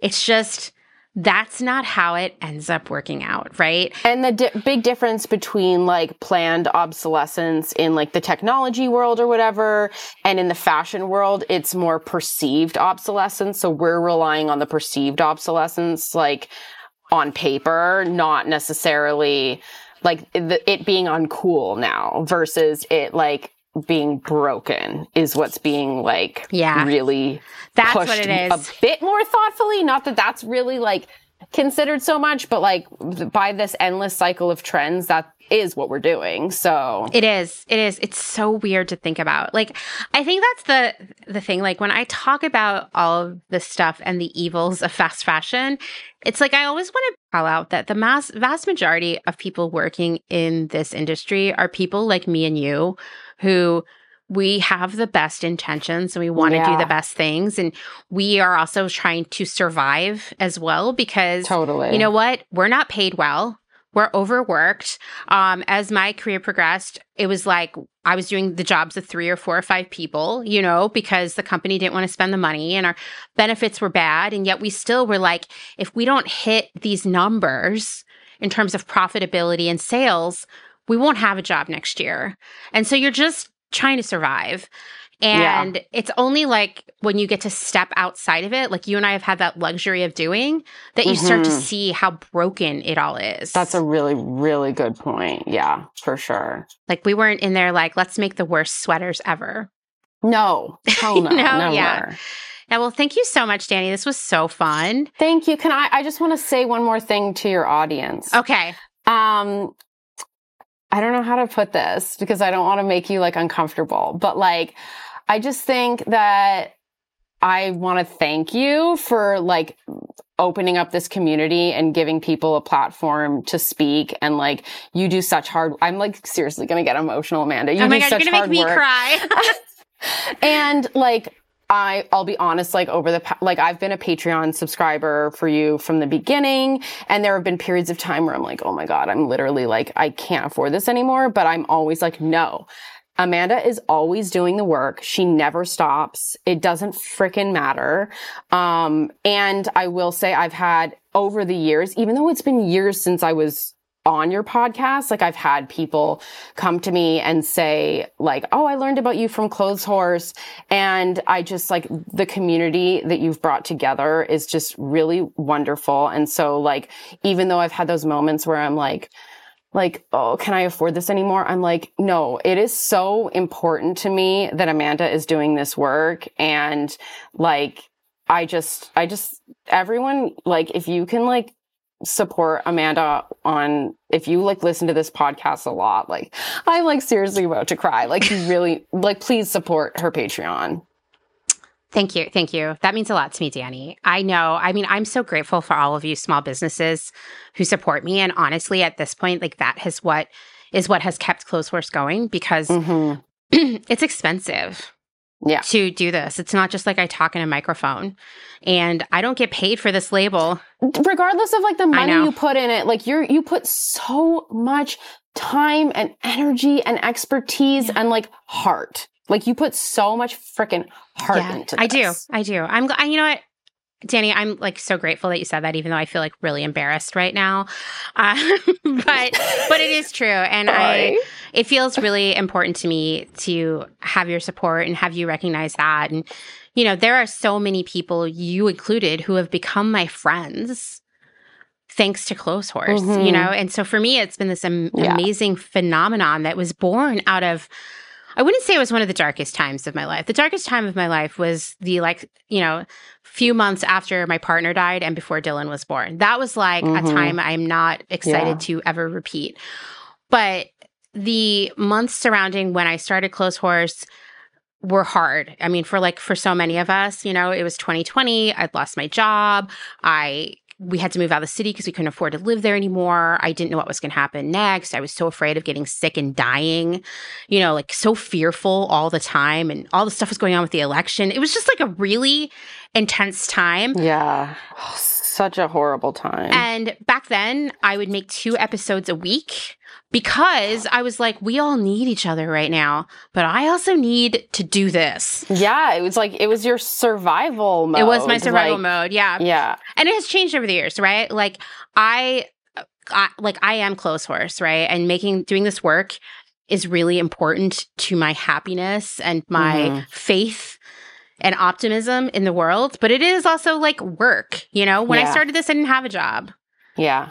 most of the time I have had a job and this has been like what I do instead of relaxing, making friends, stuff like that. So, um, but it's important to me. And I think, you know, the same thing goes for like you and all the other small makers in our community, all of you who like, I mean, you worked so hard on these sweaters. You're all working so hard to do things right when so many people will tell us, myself included, why do you care so much? Why do you work Mhm. so hard to do it Yeah. right? Why do you care? Why are you even engaging with that person or sharing information with them or helping them out or whatever else it is? And it is because we all believe in the same thing.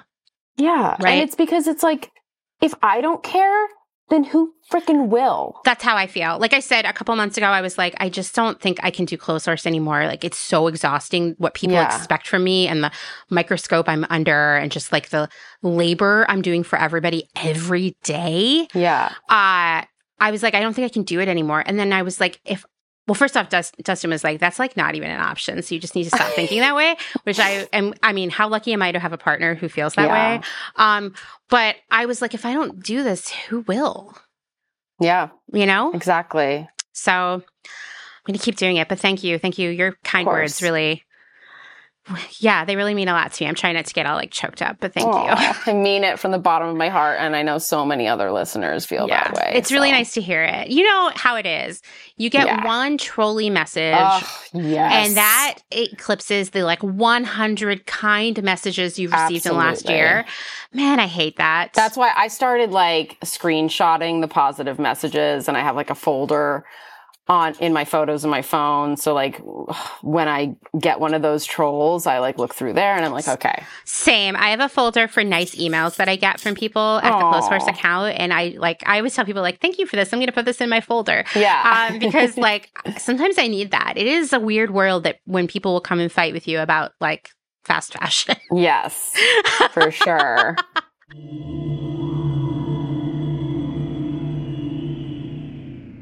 Thank you so much to Dani for taking all of that time to share her expertise and everything else with us. Right now, Dani is in the process of finalizing her first ever sewing pattern called the Deja Vu dress. I am really excited for this to go on sale because it's a really cool baby doll dress, very versatile. It's the best silhouette, in my opinion. And the pattern is actually being designed with upcycled textiles in mind. I'm definitely buying it as soon as it goes on sale because I think it'll be a good, you know, middle of winter doldrums kind of project. If you're interested in learning more about the sewing pattern, I know as I speak, I'm pretty sure the testing process has begun. Um, or if you want to see Dani's incredible sweaters, be sure to give her a follow on Instagram. I would suspect that the vast majority of you already do that, but just in case, you'll find her as at picnicwear.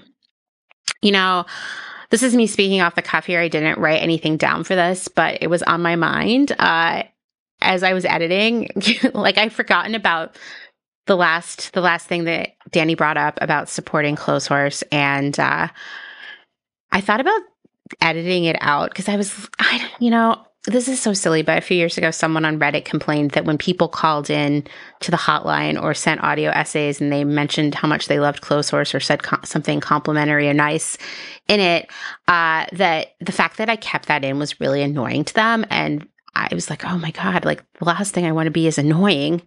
Um, and so I started cutting that stuff out. And then one day I sort of had this reckoning of like, people say those things because they want, they want people to hear them. Right. And so I started putting that stuff back in. And you know what? I am grateful that Dani brought that up because I, I'm not good at bringing that stuff up. And I, I also sometimes feel embarrassed by how much passion and work and thought and time that I put into Clotheshorse, whether it's these episodes every week, all the content on social media, or the time I spend responding to your messages and answering your questions. You know, the time I spend thinking about like what's next and how I can do more for the community and to lift up slow fashion and to lift up small businesses, right? So I guess I'm glad that Dani brought it up. you know, I've been really and I'm sure a lot of you are feeling the same way right now. I'm it's it's really hard every week to sit down and work on close Clotheshorse because I think about what's going on right now in Gaza. It's one of many, many horrible things happening around the world. I mean, we can't forget about what's happening in the Congo. We can't forget about what's happening in China with the Uyghur Muslims and and so many other just horrible, horrible things happening around the world. So many things that it's hard for me to see how I can help, right? And and that that's hard in itself. It's an emotionally really difficult place to be when you're like, I know this is wrong and I don't know what I personally can do to help. And the best thing we can do is you know, continue to advocate for what is right and to reach out to our elected officials and make our voices known and to have conversations with people in real life. And when we have the money to send the money, you know, I, I, I suppose really everything, all of the bad things in the world, including what we talk about with fast fashion, um, and the system of exploitation that fuels that industry,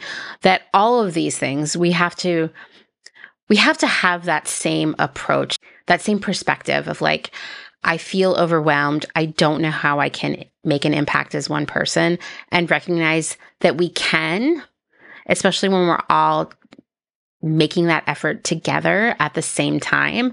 And there will be times where we feel we feel like nothing good is coming of that work, that we feel frustrated, that we feel that the decisions are not in our hands. I know a lot of you are feeling that way right now. I certainly am about many things, honestly. And uh, the past month or so, I've been kind of like, why am I making clothes Clotheshorse when the world is falling apart, when there are so many people suffering right now? Right? So many people are losing their loved ones. They're losing their lives themselves. They're experiencing trauma and starvation and pain and illness and it gets really hard sometimes, right? To see, to see why I would work on Clotheshorse during that time period. And then I have to remember that all of the other bad stuff in the world doesn't stop because one bad thing is happening right now. Because as we've seen over the past few years, it's just so many, so many people suffering around the world, animals suffering around the world, the planet suffering around the world as a result of so many bad things happening all the time. And I can't sit out Clotheshorse, even if it feels hard sometimes, because things don't change if we don't continue to talk about these things, right? And what's and what's going badly in the world. And the voice of one can motivate so many other people to do the things that I was saying, like to reach out to our elected representatives, to have difficult conversations with other people, to share information, to give the money when we can, all of these things, right? One voice leads to two voices, leads to four voices, leads to eight voices on any issue. And I can't stop talking about the effects of fast fashion and fast everything because one, they're not going to go away if we stop talking about them. They might even get worse. And I feel like we're in such a place right now where we're making a lot of progress, even though it feels slow. When I look back in hindsight, I see the progress. And I don't want to, I don't want us to lose that, you know? So I'm going to keep making Clotheshorse. I'm going to keep talking about these things in the midst of so many other things that keep me up at night, that make me cry, that make me just take those moments where I feel like I can't even breathe because the enormity of the pain, the suffering of others makes it feel like I can feel it. Makes me feel like I feel those feelings too, right? I can it's visceral. So yeah, if you are feeling the same way where you you don't know where you fit in, where you make a difference, how to cope with the enormity of what's happening in Gaza or what's happening in China or what's happening anywhere else in the world right now, I want you to know that all of us feel the same way. And I will be there to support you through that. This community will be there to support me and you through all of this. And we will all, we will all see things get better, but we have to stick it out and giving up, staying quiet, stepping away it isn't going to change that. So, yeah, uh, thank you for listening to another episode of Clotheshorse. If you liked what you heard, you can leave a rating, maybe even a review on Apple Podcasts. And most importantly, you can tell your friends. Uh, that's that's how it all that's how change happens, right? We need a lot of people and we start with the people around us. I like to think of us all as these little tiny circles surrounded by other circles. And when they join our circle, it's a bigger circle. And soon all these big circles start overlapping. And then it's one big circle. That's what I picture when I close my eyes and I think about the power of community and and care and support. Uh, so yeah, tell your friends to listen to Close Clotheshorse. that was a really convoluted way around that. Um, if you would like to support my work financially, which I would so you have no idea how much I would appreciate that. Uh, you can learn more at patreon.com slash clotheshorse podcast. You can also uh, take advantage of the Apple premium subscription where you get access to the complete archives of Clotheshorse. Um, but most importantly, even if you've heard all those episodes a hundred times, it's a really easy way to support my work here. Um, and there are other ways you can support me. You can find all that on Instagram in my bio there.